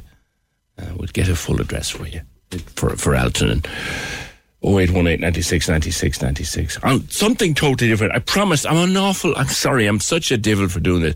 I promised yesterday I'd read you a poster that I had seen and then, of course, Clean forgot to do it. It was a poster in a hotel.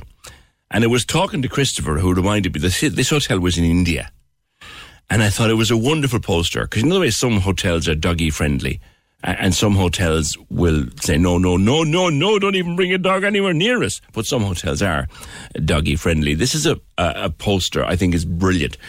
Uh, from a hotel in India. Here's the poster. It says, Dogs are welcome in this hotel. We never had a dog that smoked in bed and set fire to the blankets. We never had a dog that stole our towels, played the TV too loud, or had a noisy fight with his travelling companion. We never had a dog that got drunk and broke up the furniture. So if your dog can vouch for you, you're welcome too. I thought that was just brilliant.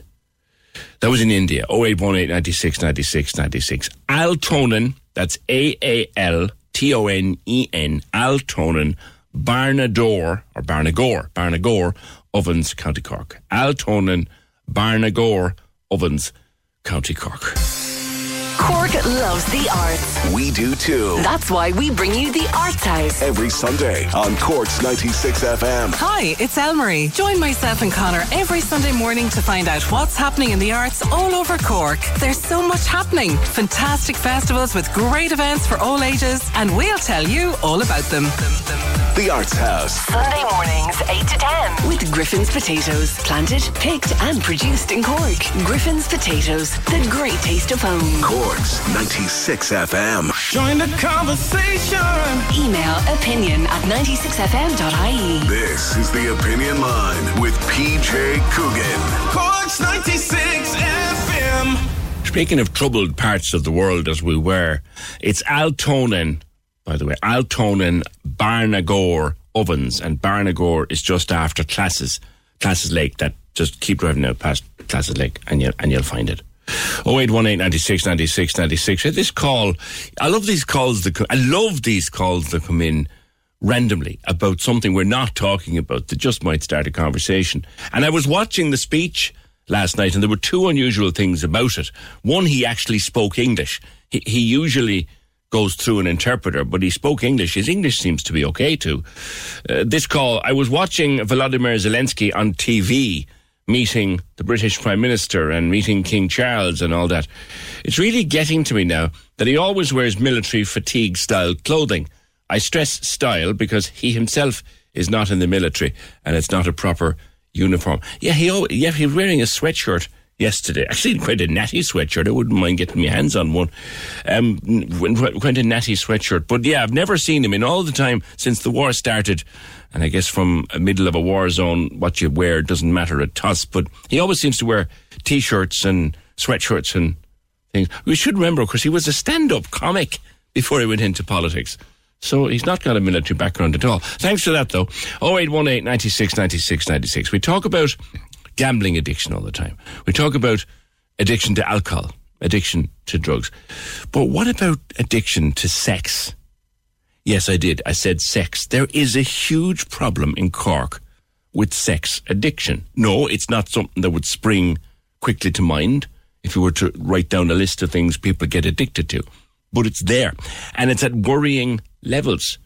So worrying that people are now waiting a year and a half to get therapy. And one of the reasons they're waiting a year and a half is there is only one therapist in the country who specializes in sex addiction. His name is Donald Clifford, and he joins me now. Donald, good morning. Good morning, PJ. Good morning. Thanks for having me on again. Delighted. If you were to write down a list of things that people can become addicted to, I wouldn't put sex on that list. So for someone Yeah. who, who, and I think a lot of people say addicted to sex. What? Yeah, yeah, yeah, yeah. Um, and I suppose just to be just to be very clear on it, there like there is no real evidence out there. You know, where all these professionals and experts go on about. Um, they like to argue about things. So it on the DSM is the manual we would use. It, it's not actually recognised as an addiction. Right. So it would be recognised as compulsive sexual behaviour. But people then who present would present with the same issues, or it would look very similar to an addiction. The DSM is the international manual used for diagnostics, isn't it? DSM, yeah. Yeah, yeah, yeah. Okay. So, so how does it present itself? Would it be like gambling or like alcoholism? Very similar, yeah, very similar, and the effects would be very similar. Um, really, like if, if to make it very simple for people, it's just really a way of people managing their emotions or managing what's going on for them. That's kind of how it'll generally start, and they might use it, say, for example, um, impulsively, which might be just using it to create good feelings, uh, which could lead into compulsive behaviour. Um, which then you might say is, is an addiction when they're using it compulsively. Does it come from people watching porn, or where does it start? Do you know? Um, I, I suppose porn, is, because porn is so accessible at the moment in the last 10 years, that is definitely an issue that is kind of the, the fuel that's lighting the fire at the moment. Um, and this was predicted, I think, maybe 20 years ago in the UK. It was predicted that this would be coming with the introduction of the internet and, and I suppose the availability of pornography. But it, it's always been there, like in the States. They've been treating this in the States specialist centres for the last 30 to 40 years. Right. So it's been around that long. We just haven't been addressing it here. Mm. And when people come to see you, like how do they present? What what kind of things do they tell you? Um, generally, very very upset, distressed, um, worried, feelings, lot, lots of shame, lots of there's something um, inherently wrong with them. Um, distressed, I suppose, is, is probably the word I would use. I would use most. Um, yeah, and shame, a lot of shame, you know. Yeah. How does it start? It can, I, I suppose, what we're noticing in the sexual health centre more and more is that people are getting who are presenting are actually getting much younger. Um, and when we when we take a history, so like we'll do an assessment with somebody, which is usually done over a month. So it takes it takes about four hours altogether. Um, and what we're finding and what we're noticing now is that the people who are presenting more recently are they've started quite young watching pornography. Um, there's, I think when I started initially, like people, it was people kind of older in their late twenties and thirties, forties, fifties.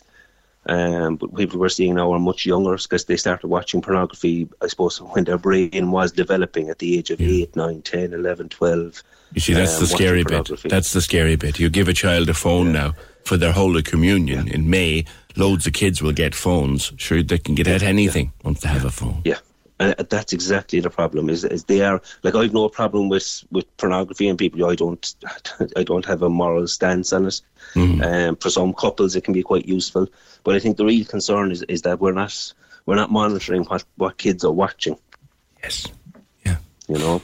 Um, yeah. And that, that's going to Fergal, who's my memory bank here in the program, reminds me, and now that he tells me, I remember we did talk to someone one time who who had uh, been dealing with living with a sex addiction, and and said like, "There's no fun here. This th- think don't think about sex the way you think about sex. Don't. no. no. This is this is this is distressing." And he said, of all the addictions I've ever heard of, I couldn't possibly have picked a worse one. No. Yeah. It broke Yeah, up his life. um, it destroyed his life. completely. I, I remember I was walking with a guy, which is not too long ago, and like he was he was recovering from cancer, and he said cancer wouldn't be a patch on it. Get away. You know, because it's so shaming. You can't just talk about it like you can talk about alcoholism or drug addiction. Always very acceptable. It's kind of just the way it is. Um, but nobody will talk about uh, like having problematic sexual behaviour because what people generally tend to do is jump to conclusions. Yes. You know. Very obvious Um, conclusions, which Exactly. jump off the Yeah, page. yeah. And I'm thinking to myself, oh, even as you're saying that, like, yes, if if if an alcoholic wants a drink, then they can just go and buy a drink. If if someone wants drugs, they can just go and get their hands on drugs. Sex is a bit more complicated. It is. It is. You know. it's a very intimate experience, and it's very much like you can live life without alcohol and drugs, no problem. You can have a great life without alcohol and drugs. You can't live without your sexual. Without you're a sexual being by nature. Yes. Yes. You know, you can't just switch that off. Um, and that's what makes this work then a little bit more complicated than dealing with alcohol or drugs. And, it's- it's and would there be people? process. Sorry, don't look across you. Would there be people no, who are in relationships? struggling with this or recovering from Yeah, this? struggling with it, living, trying to live yeah, yeah. Oh, yes. Yeah, yeah, definitely. Yeah, yeah. Um, like a lot of our clients would, would have would have managed to keep kept their relationships going and, and are still in in their relationships. Um, and relationships can recover from this. You know, I think about there's something about eighty percent of relationships cover recover from this. Yeah.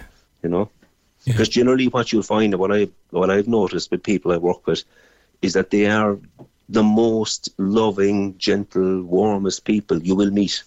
Hmm.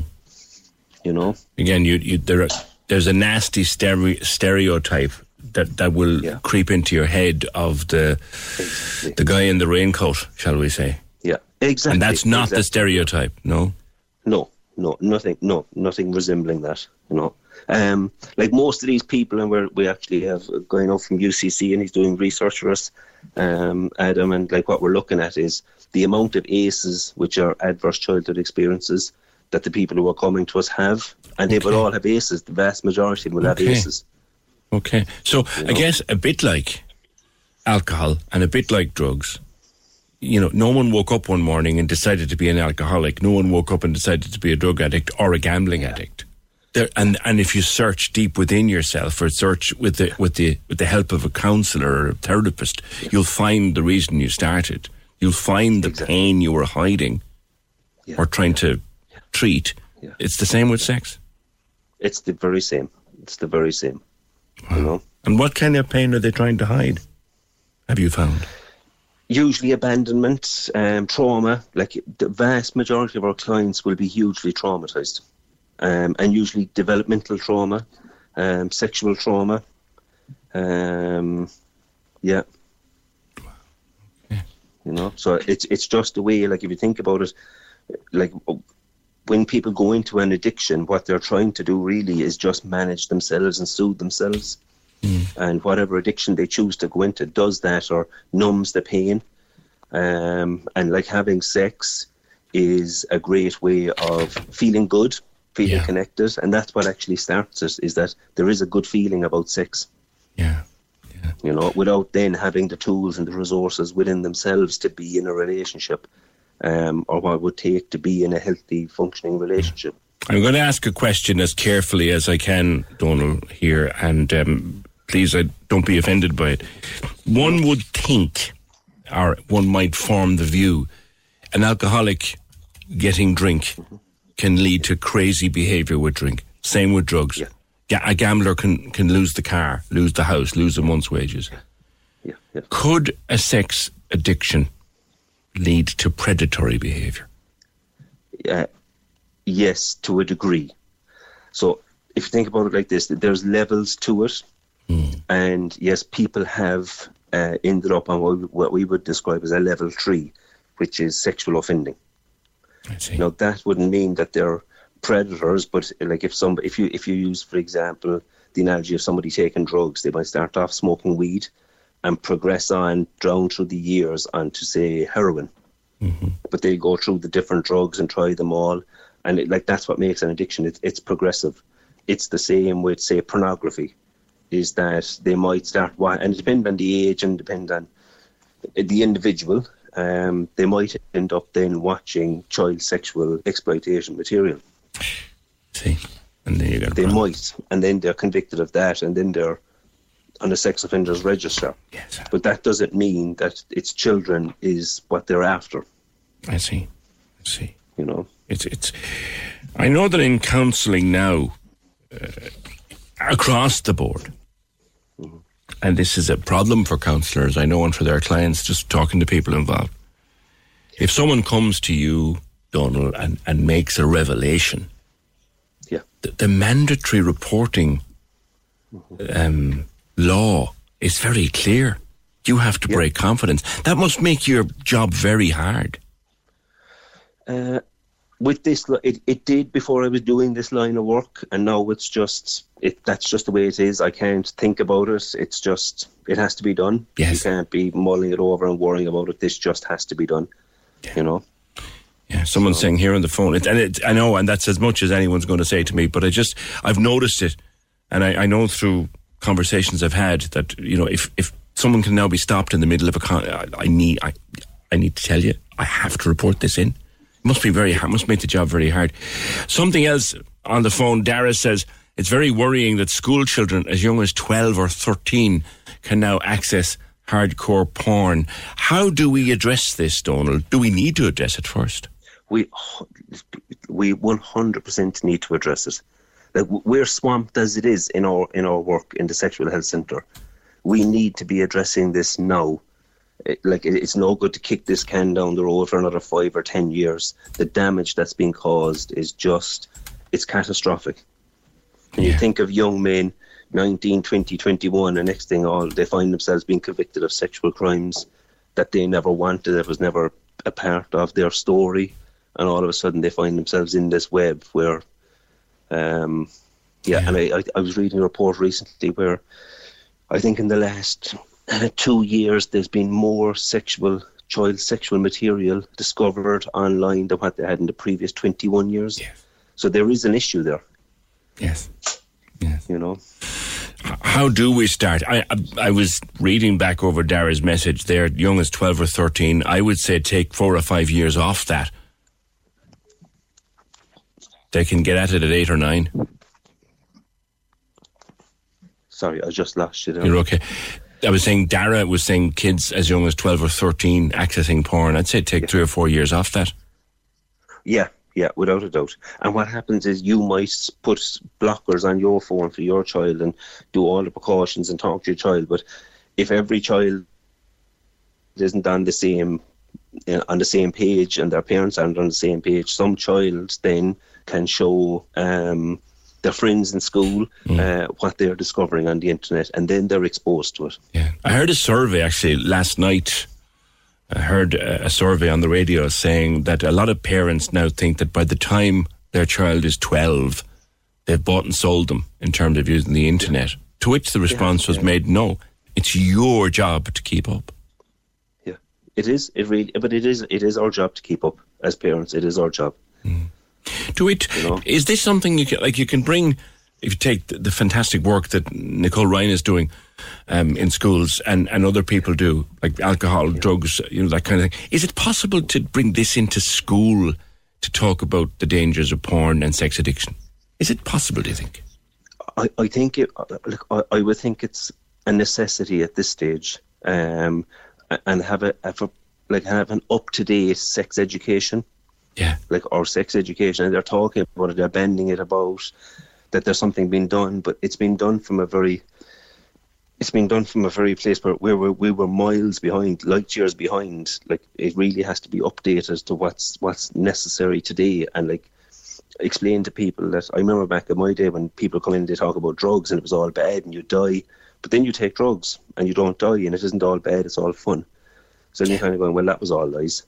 Um, and it, it needs to be the same with sex. It needs to be real. Like sex is good, and the positives of sex and the damages that sex can do if you're if you're not understanding it and you're cautious and consent and what is consent and understanding consent at a deeper level as opposed to saying it's just about saying no. It's not that simple. Yes. You know. Clearly, Donald Clifford, there's a need for many more people like you to be trained in this work. There is, yeah, and I think that's what my Martin um, in the sexual health centre. That's kind of his goal is that we, we kind of have this rolling out at least a, across Munster, if not nationwide. Um, like when I started with the sexual health centre, there was me, and now we have four counsellors. You know, and we're doing groups throughout the week. Continued success with that work. Uh, and I hope that you, your backlog of, of a year and a half will, will shorten as more people get into that line of work. Thank you for what you do. Uh, Donald Clifford is the only therapist in the country currently specialising in the issue of sex addictions. Sarah Horgan was writing about him in the Echo also in the last few days. If you have had any experience in this regard, are you in recovery? Um, are you trying to deal with the consequences of a sex addiction? It's it's the most unlikely thing in the world that you will. But if you want to talk to us, uh, you can do it anonymously. Send us an email uh, to opinion at 96fm.ie. I've talked to people addicted to alcohol. I've talked to people addicted to drugs, to, to gambling, and indeed, we did talk before to someone addicted to sex. But if you want to talk to us, opinion at 96fm.ie. Dermot Kennedy, live in Las Vegas, May 19th. So kiss me the way. Win your way there with Cork's 96 FM. Paradise. It's just the most beautiful sport from home, so thank you so much return flights, five nights in Vegas, spending money, and tickets to see Dermot Kennedy. We used to be dead. Listen to Cork's 96 FM weekdays for the hits of Dermot Kennedy. Every time they play, text or WhatsApp in for your chance to win. Once upon a time, I was something to someone. Dermot Kennedy, live in Las Vegas. Stay listening to see him for free. Thank you for the support in this music. Starts Monday on Corks 96 FM. The lines are live. Hello. Join the conversation. Call 0818 96 96 96. Text or WhatsApp 083 396 96 96. Email opinion at 96fm.ie. This is the Opinion Line with PJ Coogan. Corks 96 FM. I have stacks of stuff on cashless payments and cashless businesses and businesses like the Barn Restaurant, who were on with us earlier on. Paul from the Barn was on explaining why they have gone fully cashless and making his case for if you want me to keep my prices at they're at, at, the, at where, where they are now, then I need to stay cashless because it costs me money to take cash. That's that's his standpoint. Some people won't never go there again because of that. Other people say, look, that's the way the society is going. I like myself. I've said this before. I like the choice to to pay by cash. Paul will take or allow his staff to take a tip in cash. That's a plus for me because I don't like this electronic tipping nonsense at all. No, no, no, no, no, no, no, no, no, no. I like to give a tip in cash to my server. That's that's how I am. Uh, but loads more, and I'll come back to them. Um, we are going to a point where pretty much every business is preferring now if we used just our card or just our phone or just our watch. It's easier for them, it's cheaper for them. Kevin then rang up to say, yeah, he's right. It is cheaper for the businesses to, to take your card. But on the other hand, when you pay with card, it's more expensive for you. The bank makes money out of you every time you use your card. You kind of can't win, can you? 0818 96 96 96. That random comment I read out earlier about Vladimir Zelensky. Someone rang in and said, I was watching President Vladimir Zelensky on TV meeting the Prime Minister in the UK and meeting King Charles, and it's really getting to me that he always seems to wear military f- fatigue style clothing. I stress style because he himself is not in the military, so it's not a proper uniform. Some of it actually looks like army surplus gear. You know, you go into the army surplus shop and you'd find old sweatshirts and old t-shirts and old jumpers and things. It looks like that sometimes. Um, he was wearing, as I said, on telly speaking, which I thought maybe a little disrespectful. Should he put a shirt and tie on, on him when he's talking to the king? I don't know. I don't know. That's just anyway. He was wearing a, a sweatshirt on. That's nice. I wouldn't mind that myself. Andrew was on. He said, Good morning, PJ. I totally agree with your texter regarding Zelensky's attire. I've always wondered about that too. He has no military background. I also find it quite peculiar how, at the drop of a hat, he has safe passage out of a war zone. He gets from the Ukraine to the UK without a problem. I'm finding it difficult these days to get to town with all the roadworks on Coburg Street. Good point, Andrew. Actually, there's a thing, you know, apropos of nothing. We haven't been inundated with people complaining about Coburg Street. It's It seems to be going all right. It, it does. Fingers crossed, City. Fingers crossed.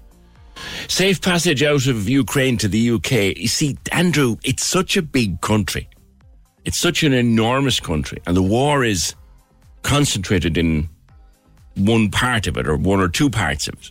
So if President Zelensky wants to get across the country to another airport and get out that way, I guess he can. But I do take your point. 0818 96 96 96. Now, Andrew, you've inadvertently led me to Sharon because uh, we're talking in the last few days about cycling and cycle lanes and cycling helmets and the behaviour of cyclists. Part of the reason for the closure of Coburg Street for, is to give us a better, what they call public realm, which will invariably mean more cycle lanes going up here, there, and everywhere. And it is where it is now. We have cycle lanes coming up all over the city. Sharon, morning. Hi PJ, how's it going? Good. What do you want to say about cycle lanes? Um, well, basically, um, a couple of months ago, we got notice in um, here in Knockfree Avenue in Fairhill um, about a planning improvement works being done. Yes. And basically, um, it goes from Sun Valley Drive up, um, and when you turn right, all the way from Parochial Hall, um, the whole way down as far as Fairfield. And basically, what they plan on doing is um, putting in cycle lanes and obviously improving the roads, the footpaths, um, the school area, and the whole lot. But um, basically, our concern here basically is that they're now going to take away all the car spaces in order to put in the cycle lanes. Right. So it makes very, very little sense for us living here um, as to why such a big um, a big move is being done. Um, basically, I suppose it's not a problem that like at the moment, but like by them putting in cycle lanes and taking away car spaces, they're causing a problem for us. Where, where are the car parking Not- spaces, Sharon? So outside our all our front doors, obviously all along the road, we can all park. Um, if they put in the cycle lanes, they're taking away. So anybody actually living in their own home can no longer, on certain parts of the road, park outside their own front door anymore. So they have restricted down to like um, two or three spaces, which is like across the road. Um, for me, where I'm living, I'm living right on the corner, so I can no longer um, park here. I can't park outside my door. I'd have to go down the road and park. my Have you driveways, no? Be fighting. Um, some have driveways, yeah, some do, and some don't. Um, so also, the fact that you're not supposed to drive over cycle lanes. So when I'm entering and in and out of the driveways, um, we're driving over it. Um, now, a couple of things I feel like there's been a huge lack of research gone into it all. Um, I was told by one of the engineers when we went to the meeting that um, I'm just to exceed with caution coming out of my driveway, reversing out, and the same I would a pedestrian. But I like I think that's very unfair. A pedestrian and a cyclist aren't going at the same speed, so like I'm being added this stress and worry every time I have to leave my own home in case looking out for cyclists, and it's just not something that's there. I don't feel it's needed. Like if you're aware of the north side, like you have Mhm. Fair Hill tell me who can cycle up Fair Hill. I don't know anyone. I don't know anyone who's able and capable of cycling up Popham's Road.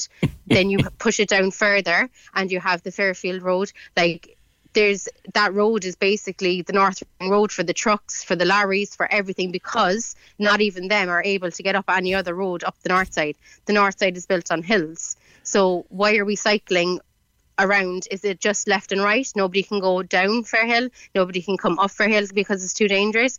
And all of this for just being able to cycle on one direction it just again for all of this to be uprooted makes no sense.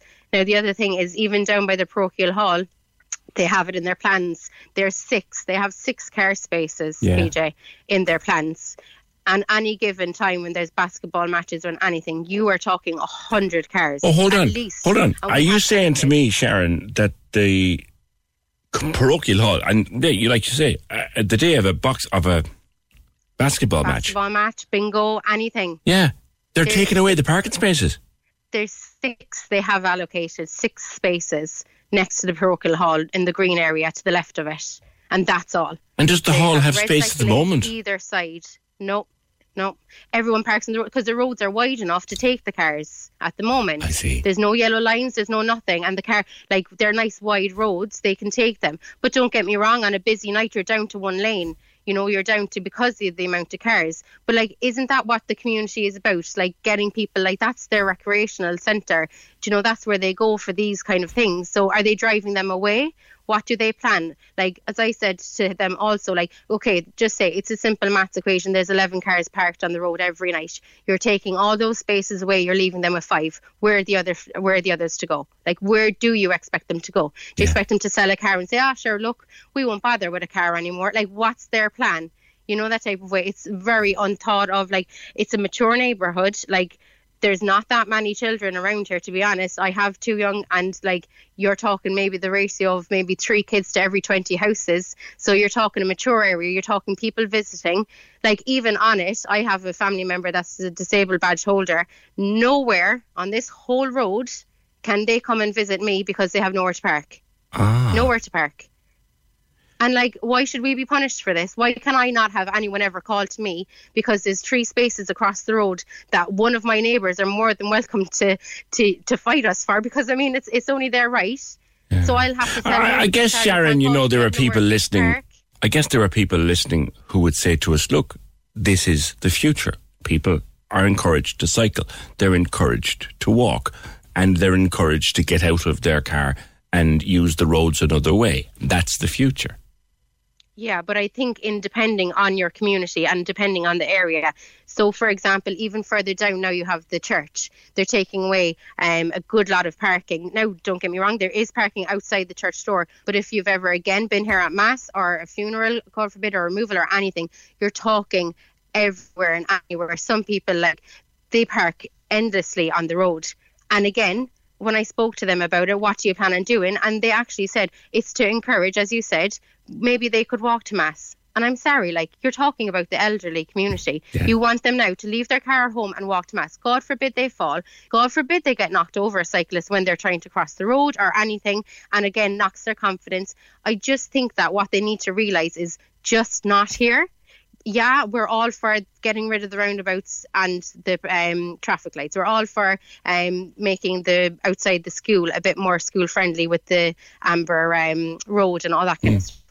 But it is a very mature area, and there isn't a need to uproot as much. Like Yeah. even just outside, there's 16 trees going, 16 just outside my house on that road.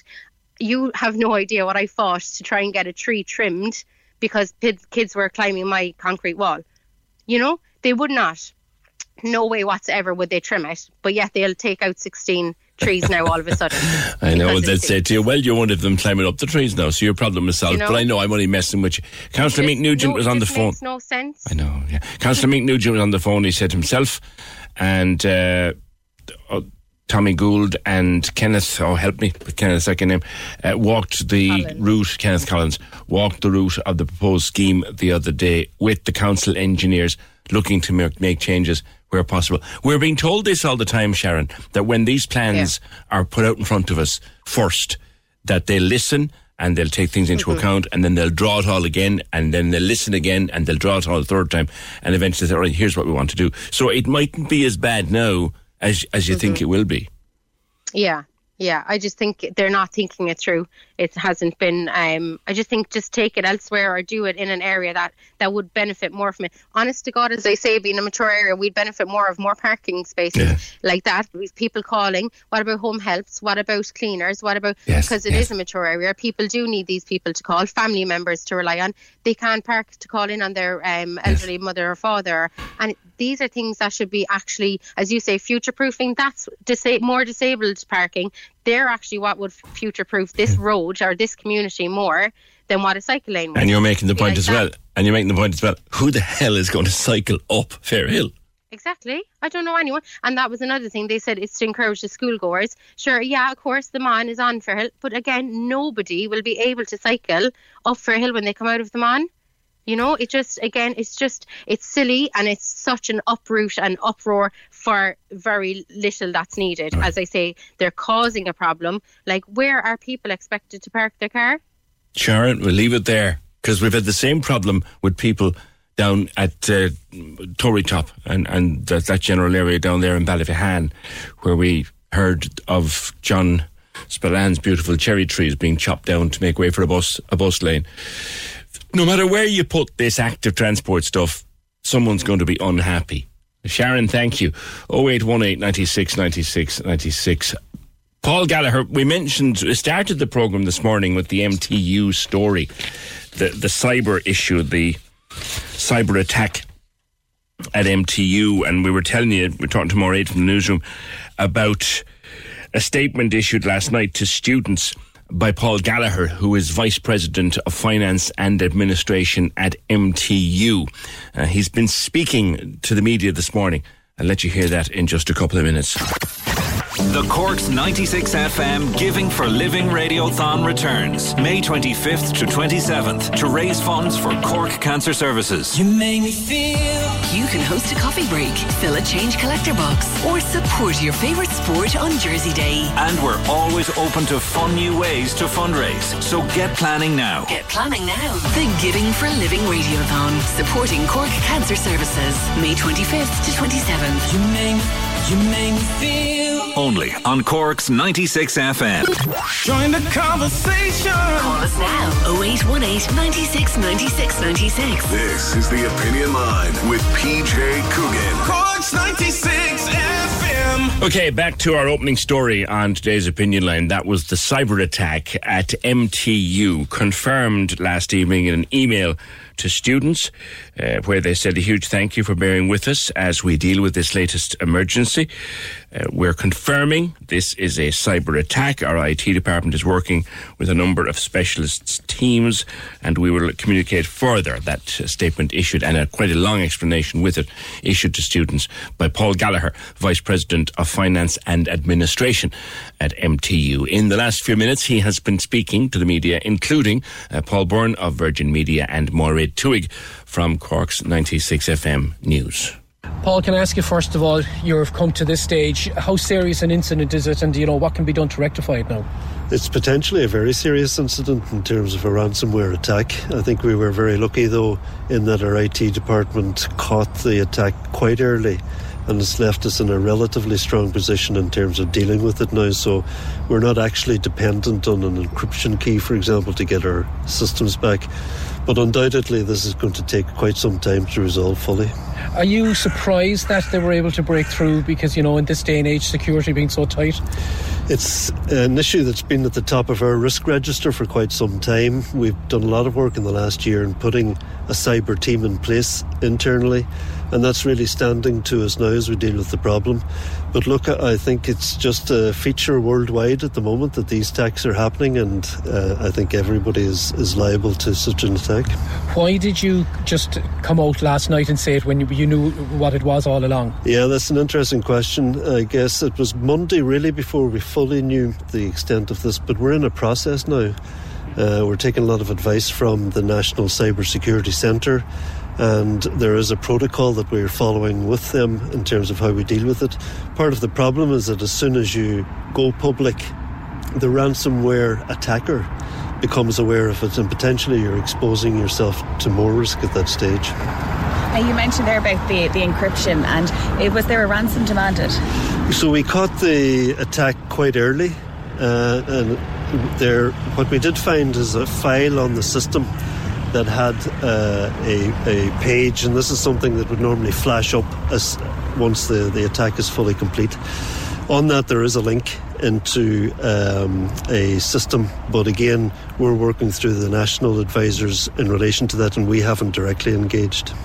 And from Monday now, the, the planned reopening, a phased one. So, what's the, the plan there? So, very much, I mean, our focus early in the week has been on the IT response, but we feel that we've got that reasonably well structured at this stage. Our focus now, over the next couple of days through our management structures, is to get students back on campus.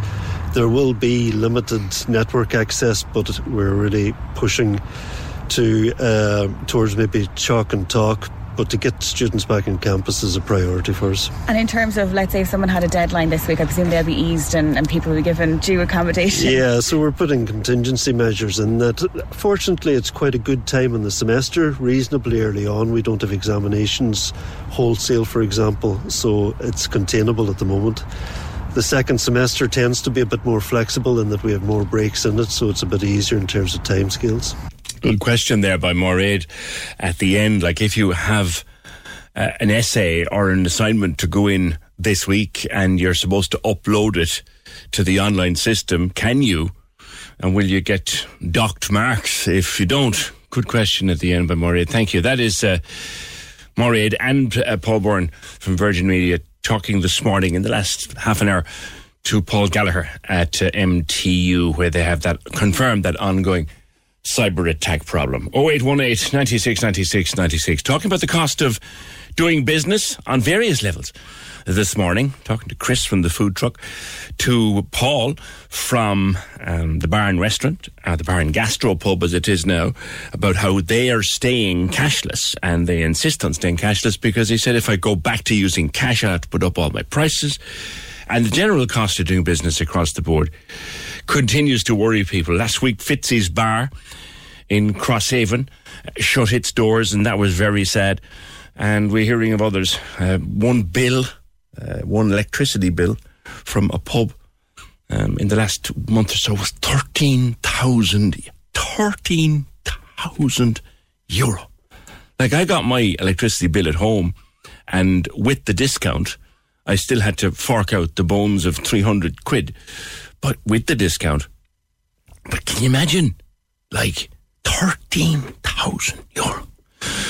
And people are struggling all over the place. Michael O'Donovan from uh, the Castle on South Main Street and, of course, Vintners Federation. Michael, the cost of doing business is just getting higher and higher, and it's not just energy now. Morning.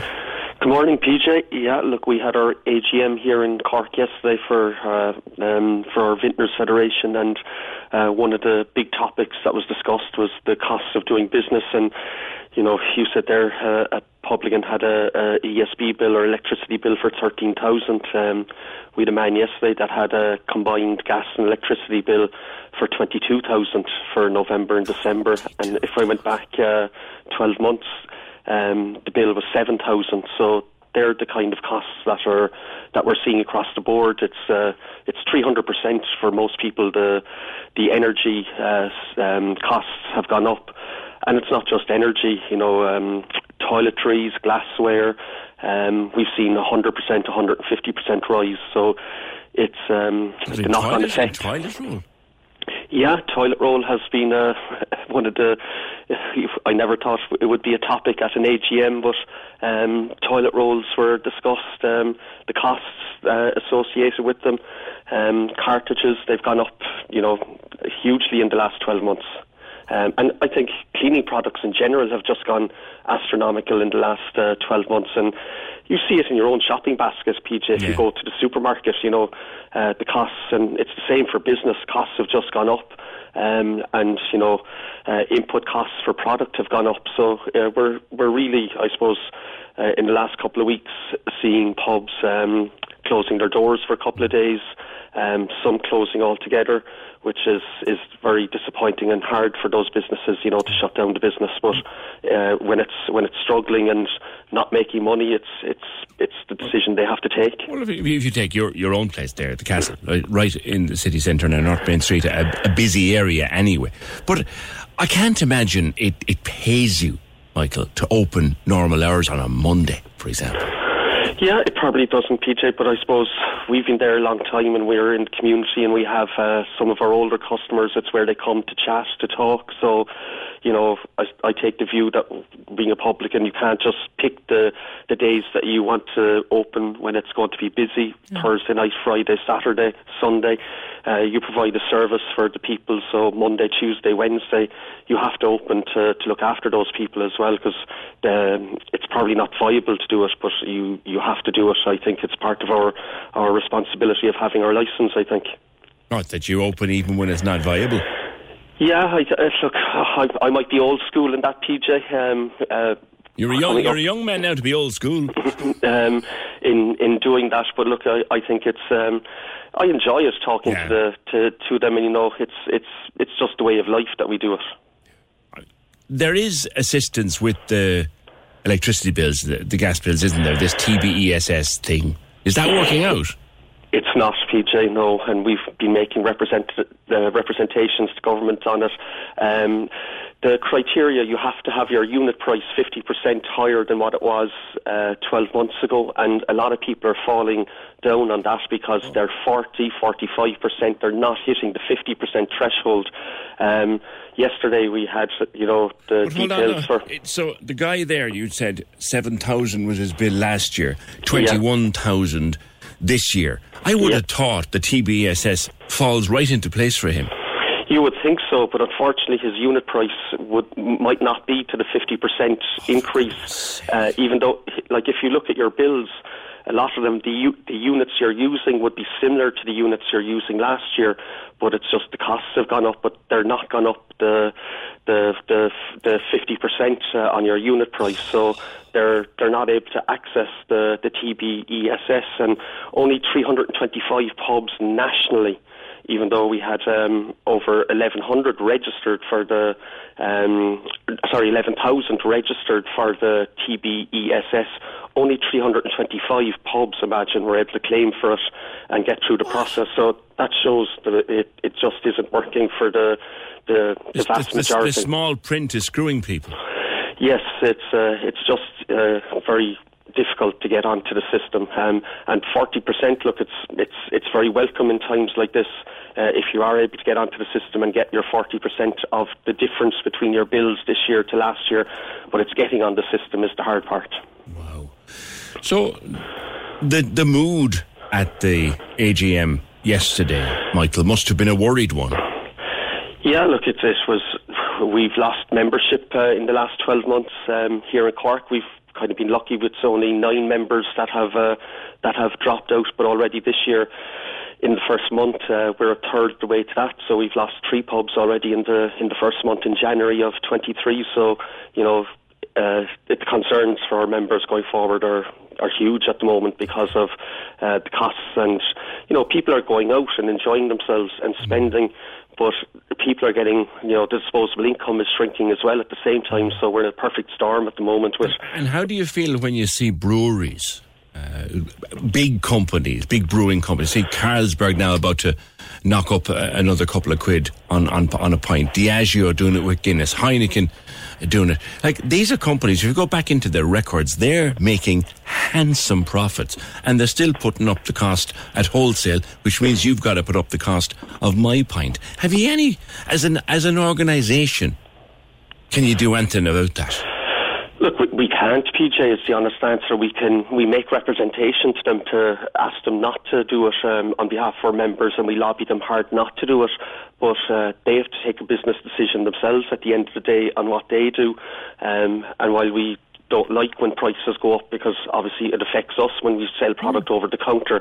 Um, inevitably, sometimes it's passed on to the customer, like the recent one was um, when there was a recent price rise. So it's um, without doing that, uh, as I said to you a number of weeks ago, unfortunately, bus- a lot of businesses won't survive in the next couple of months without having pass- to pass on some price increases. A friend of mine sent me a picture of a most gorgeous looking pint of Guinness one day last week, and I said, "God, that's the dish." Yeah, he said, "Well, it would want to be for six forty. I mean, that's daft. No, it's Dublin, but that's bad, Michael. Yeah, it's it's look. That's probably the. I don't think there's too many points here around Cork at that price, but we're lucky here in Cork. Uh, the price point would be much lower than Dublin, but the cost associated with doing business in Dublin is obviously much higher as well with rates and Um, everything. And like it was disappointing to see recently uh, that both our city and county councils decided to increase our rates. So that's another cost that we have to build into our, our price points, and it's just constant uh, price rises that we're seeing for input costs at the moment. Lastly, are still people paying? I presume your older customers are, but are people still paying for their for their pint with with with cash, or are more people tapping? It, uh, tapping is growing, but it's still about you know, um, it's still about sixty-five percent would tap, thirty-five percent would be using cash. And at is it moment. more expensive for the bar to deal in cash? Uh, yeah, there's charges associated with lodging. You know, for every thousand euros you lodge to a bank, the charge is about five euros. So, uh, in, if you're getting change out, it's it's the same. So when you're when you're adding that up over the year, it's a substantial charge. So um, there is a cost, obviously, with your card machine as well. But I suppose one of the other factors is the time when you go to a bank. We all see the queues in most of the banks at the moment because they're going automated and there's no there's there's fewer tellers there. So I think um, for ease at the moment, um, I think the the cashless way is nearly um, is what's what's driving most business is the, the direction most businesses are, are going. Seems to be. Michael, thank you and continued success to you at the Castle Bar on South Main Street and, of course, the Vintners Federation. Thank you. 0818 96 96 96. Can we, this story, I completely forgot to mention it uh, earlier on, um, broke last night. It was always going to happen. I tell you now, this is not a surprise. It certainly wasn't a surprise to me that it happened. But Bertie Ahern has officially rejoined Fianna Fáil. He was leader in Taoiseach, of course, in the 90s. Did he do three terms as Taoiseach? And then, after the tribunal, he left the party 10 years ago. And he's now back. Now, one of the reasons being put out there to bring him back into the fold, and he applied and he was accepted back, is that this is the 25th anniversary of the Good Friday Agreement coming up on April what? April the 7th is the 25th anniversary of the Good Friday Agreement. And to be fair to Bertie, for all the things that you might say about him, without Bertie, it's arguable, arguable, arguable now that there wouldn't have been a Good Friday Agreement or it wouldn't have worked out the way that it did.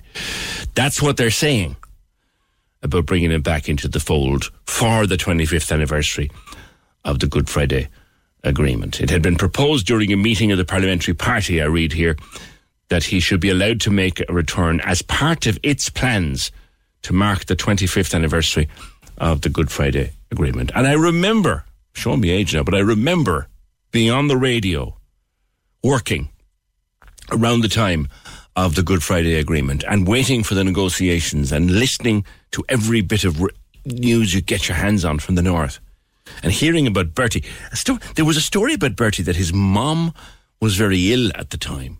Julia, she was very ill at the time, and he was dividing his time between her and Belfast to try to cut a deal with the Good Friday Agreement. But anyway, anyway, he's back into the Fianna Fáil party. The spin is that it's to allow him to properly be celebrated for his part in the Good Friday Agreement. I'm not buying that spin. Having said what I've just said, I'm not buying it.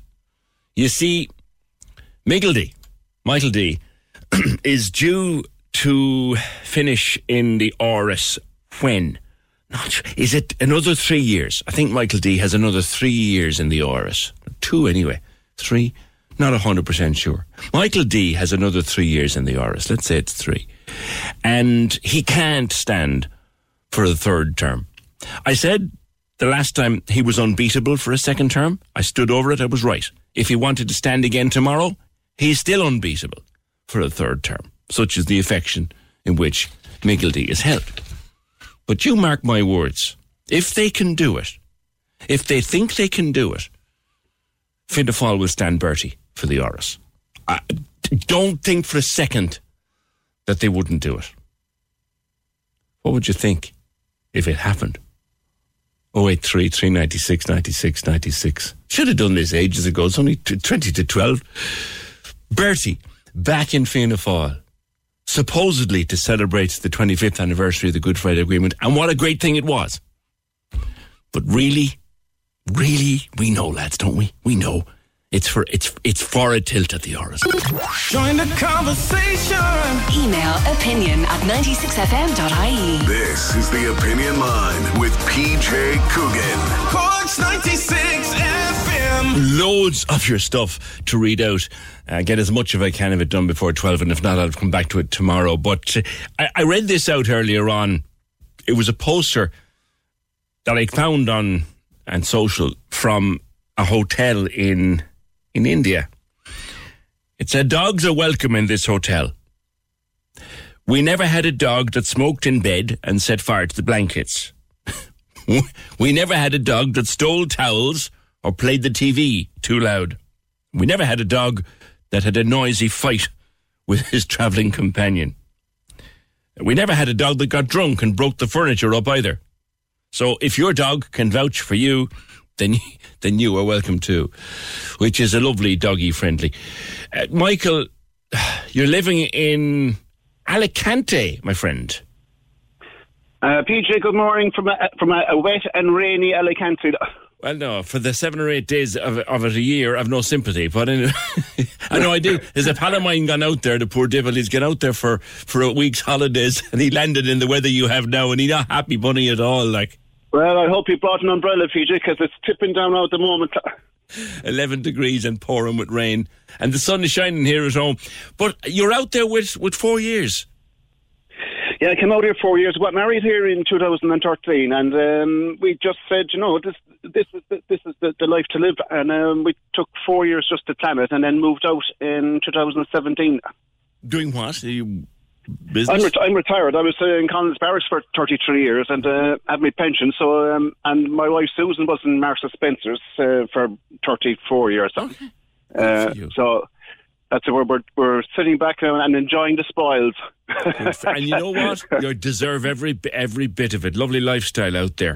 Well, it goes a little bit further here um, than at home. Uh, Peter, just listen to the the cost of living crisis there. Is it's it's it's it's off the scale now, isn't it? I mean, it's it's crazy. I, I was in I was in La Zenia and Torrevieja on holidays in, in 2019, so I, I know what it's like out there. The cost of living is it's a fraction of what it is here. You know, it's, it's well, I was, we were just laughing this morning because um, Susan came in there with the, uh, the the meat for the week, and um, the, the butcher uh, you, you got a free two liters of San Miguel, which which are uh, which are weekly meat. Uh, I couldn't imagine that taking off in uh, in Cork. they had the, they had the big the big bottles. The big bottles big of San screw-top Miguel, yeah, yeah. Free for nothing, yeah. I love them. I love them. They're, no, no, they're dirt cheap anyway in the supermarket. But anyway, yeah. So, so you you have a dog, have you?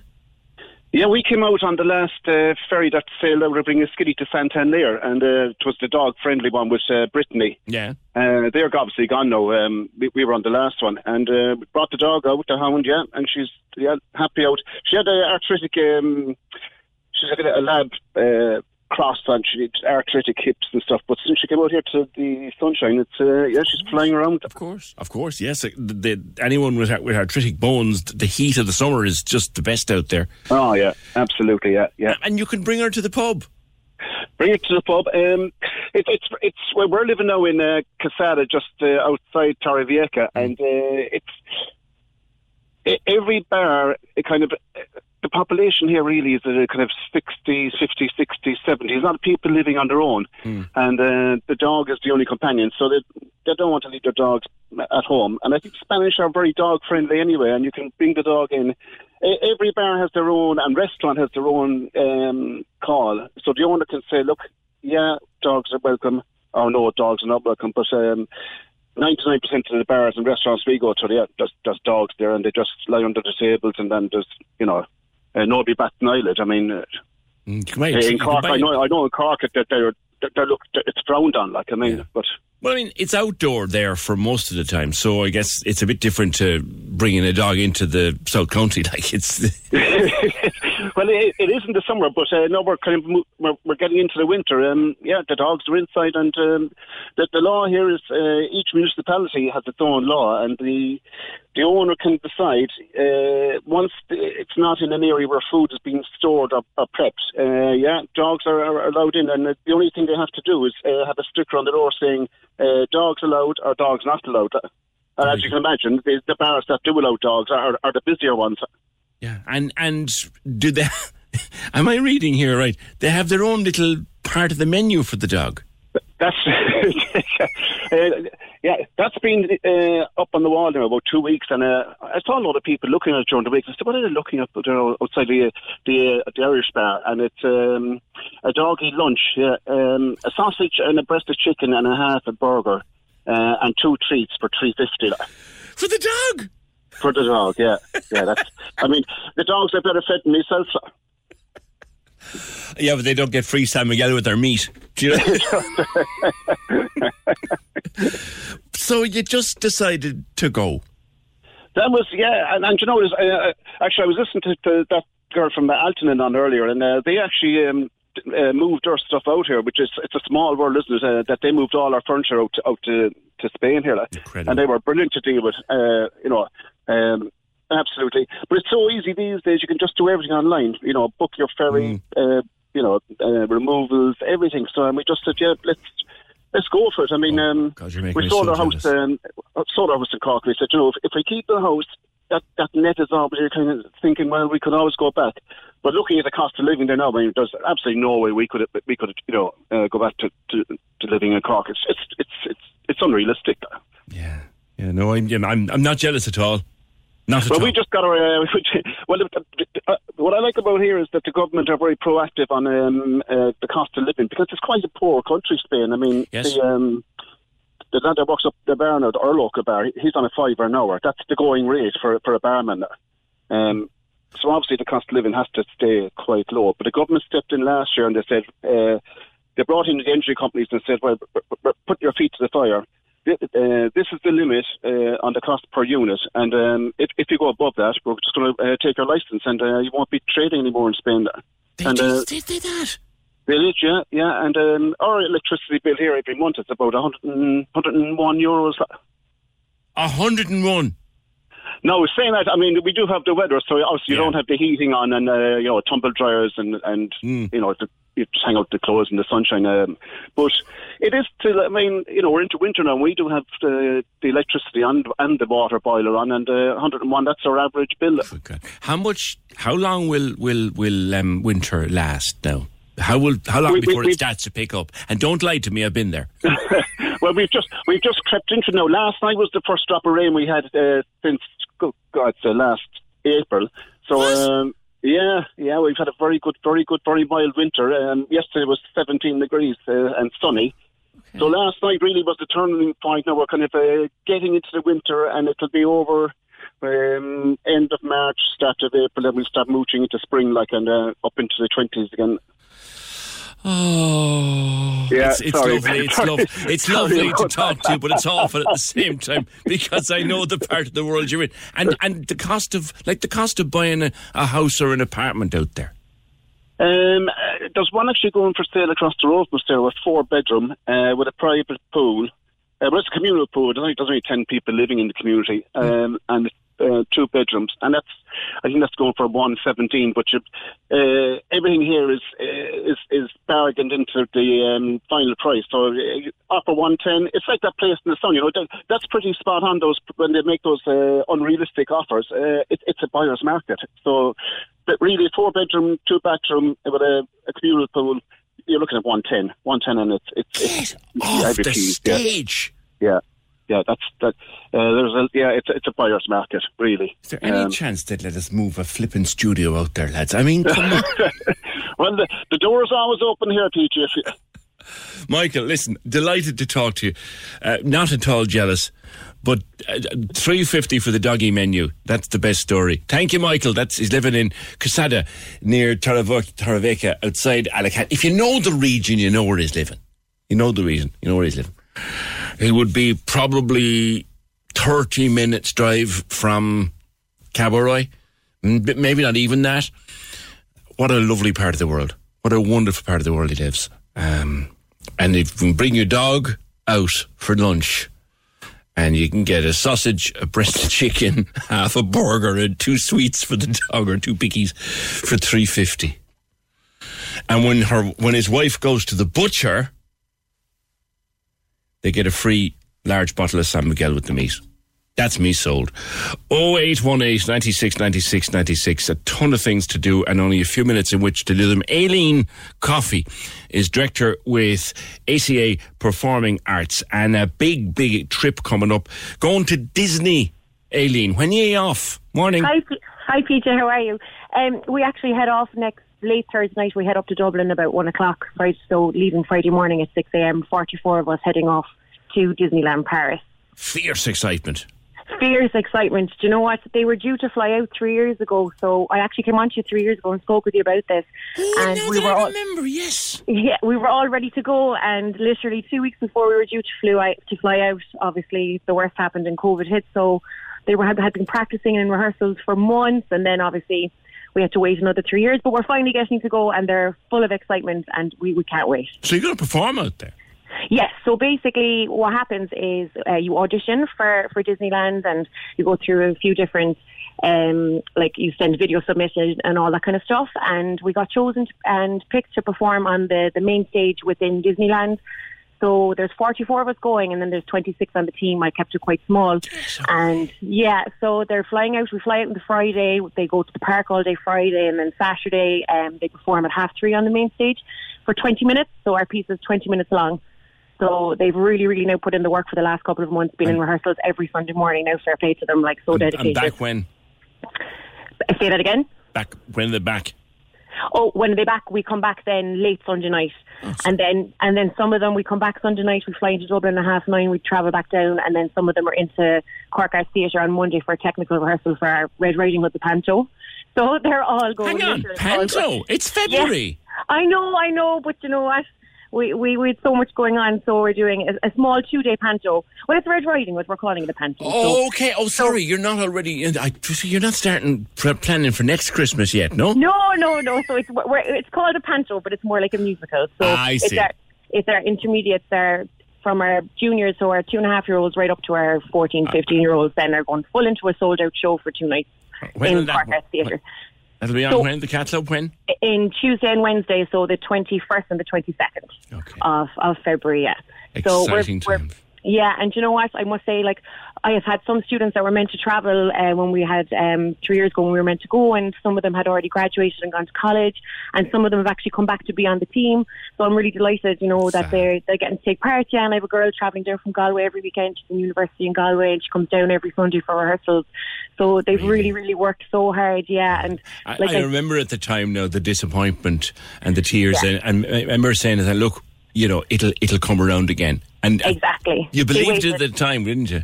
I did, I did. You know, it, it like it, bless them. Like they'd put in the work for months, and then obviously like everything, like everything went up in heap.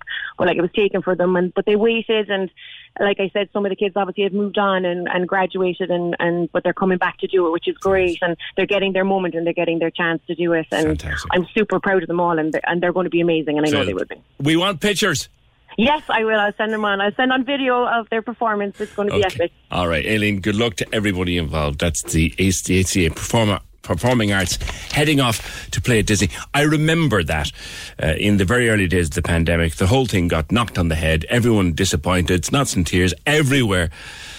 And now they're going. And they'll be performing over the weekend at Disney. That's the dream come true. 0818 96 96 96. Right, he announced a second gig this morning on 21st of June.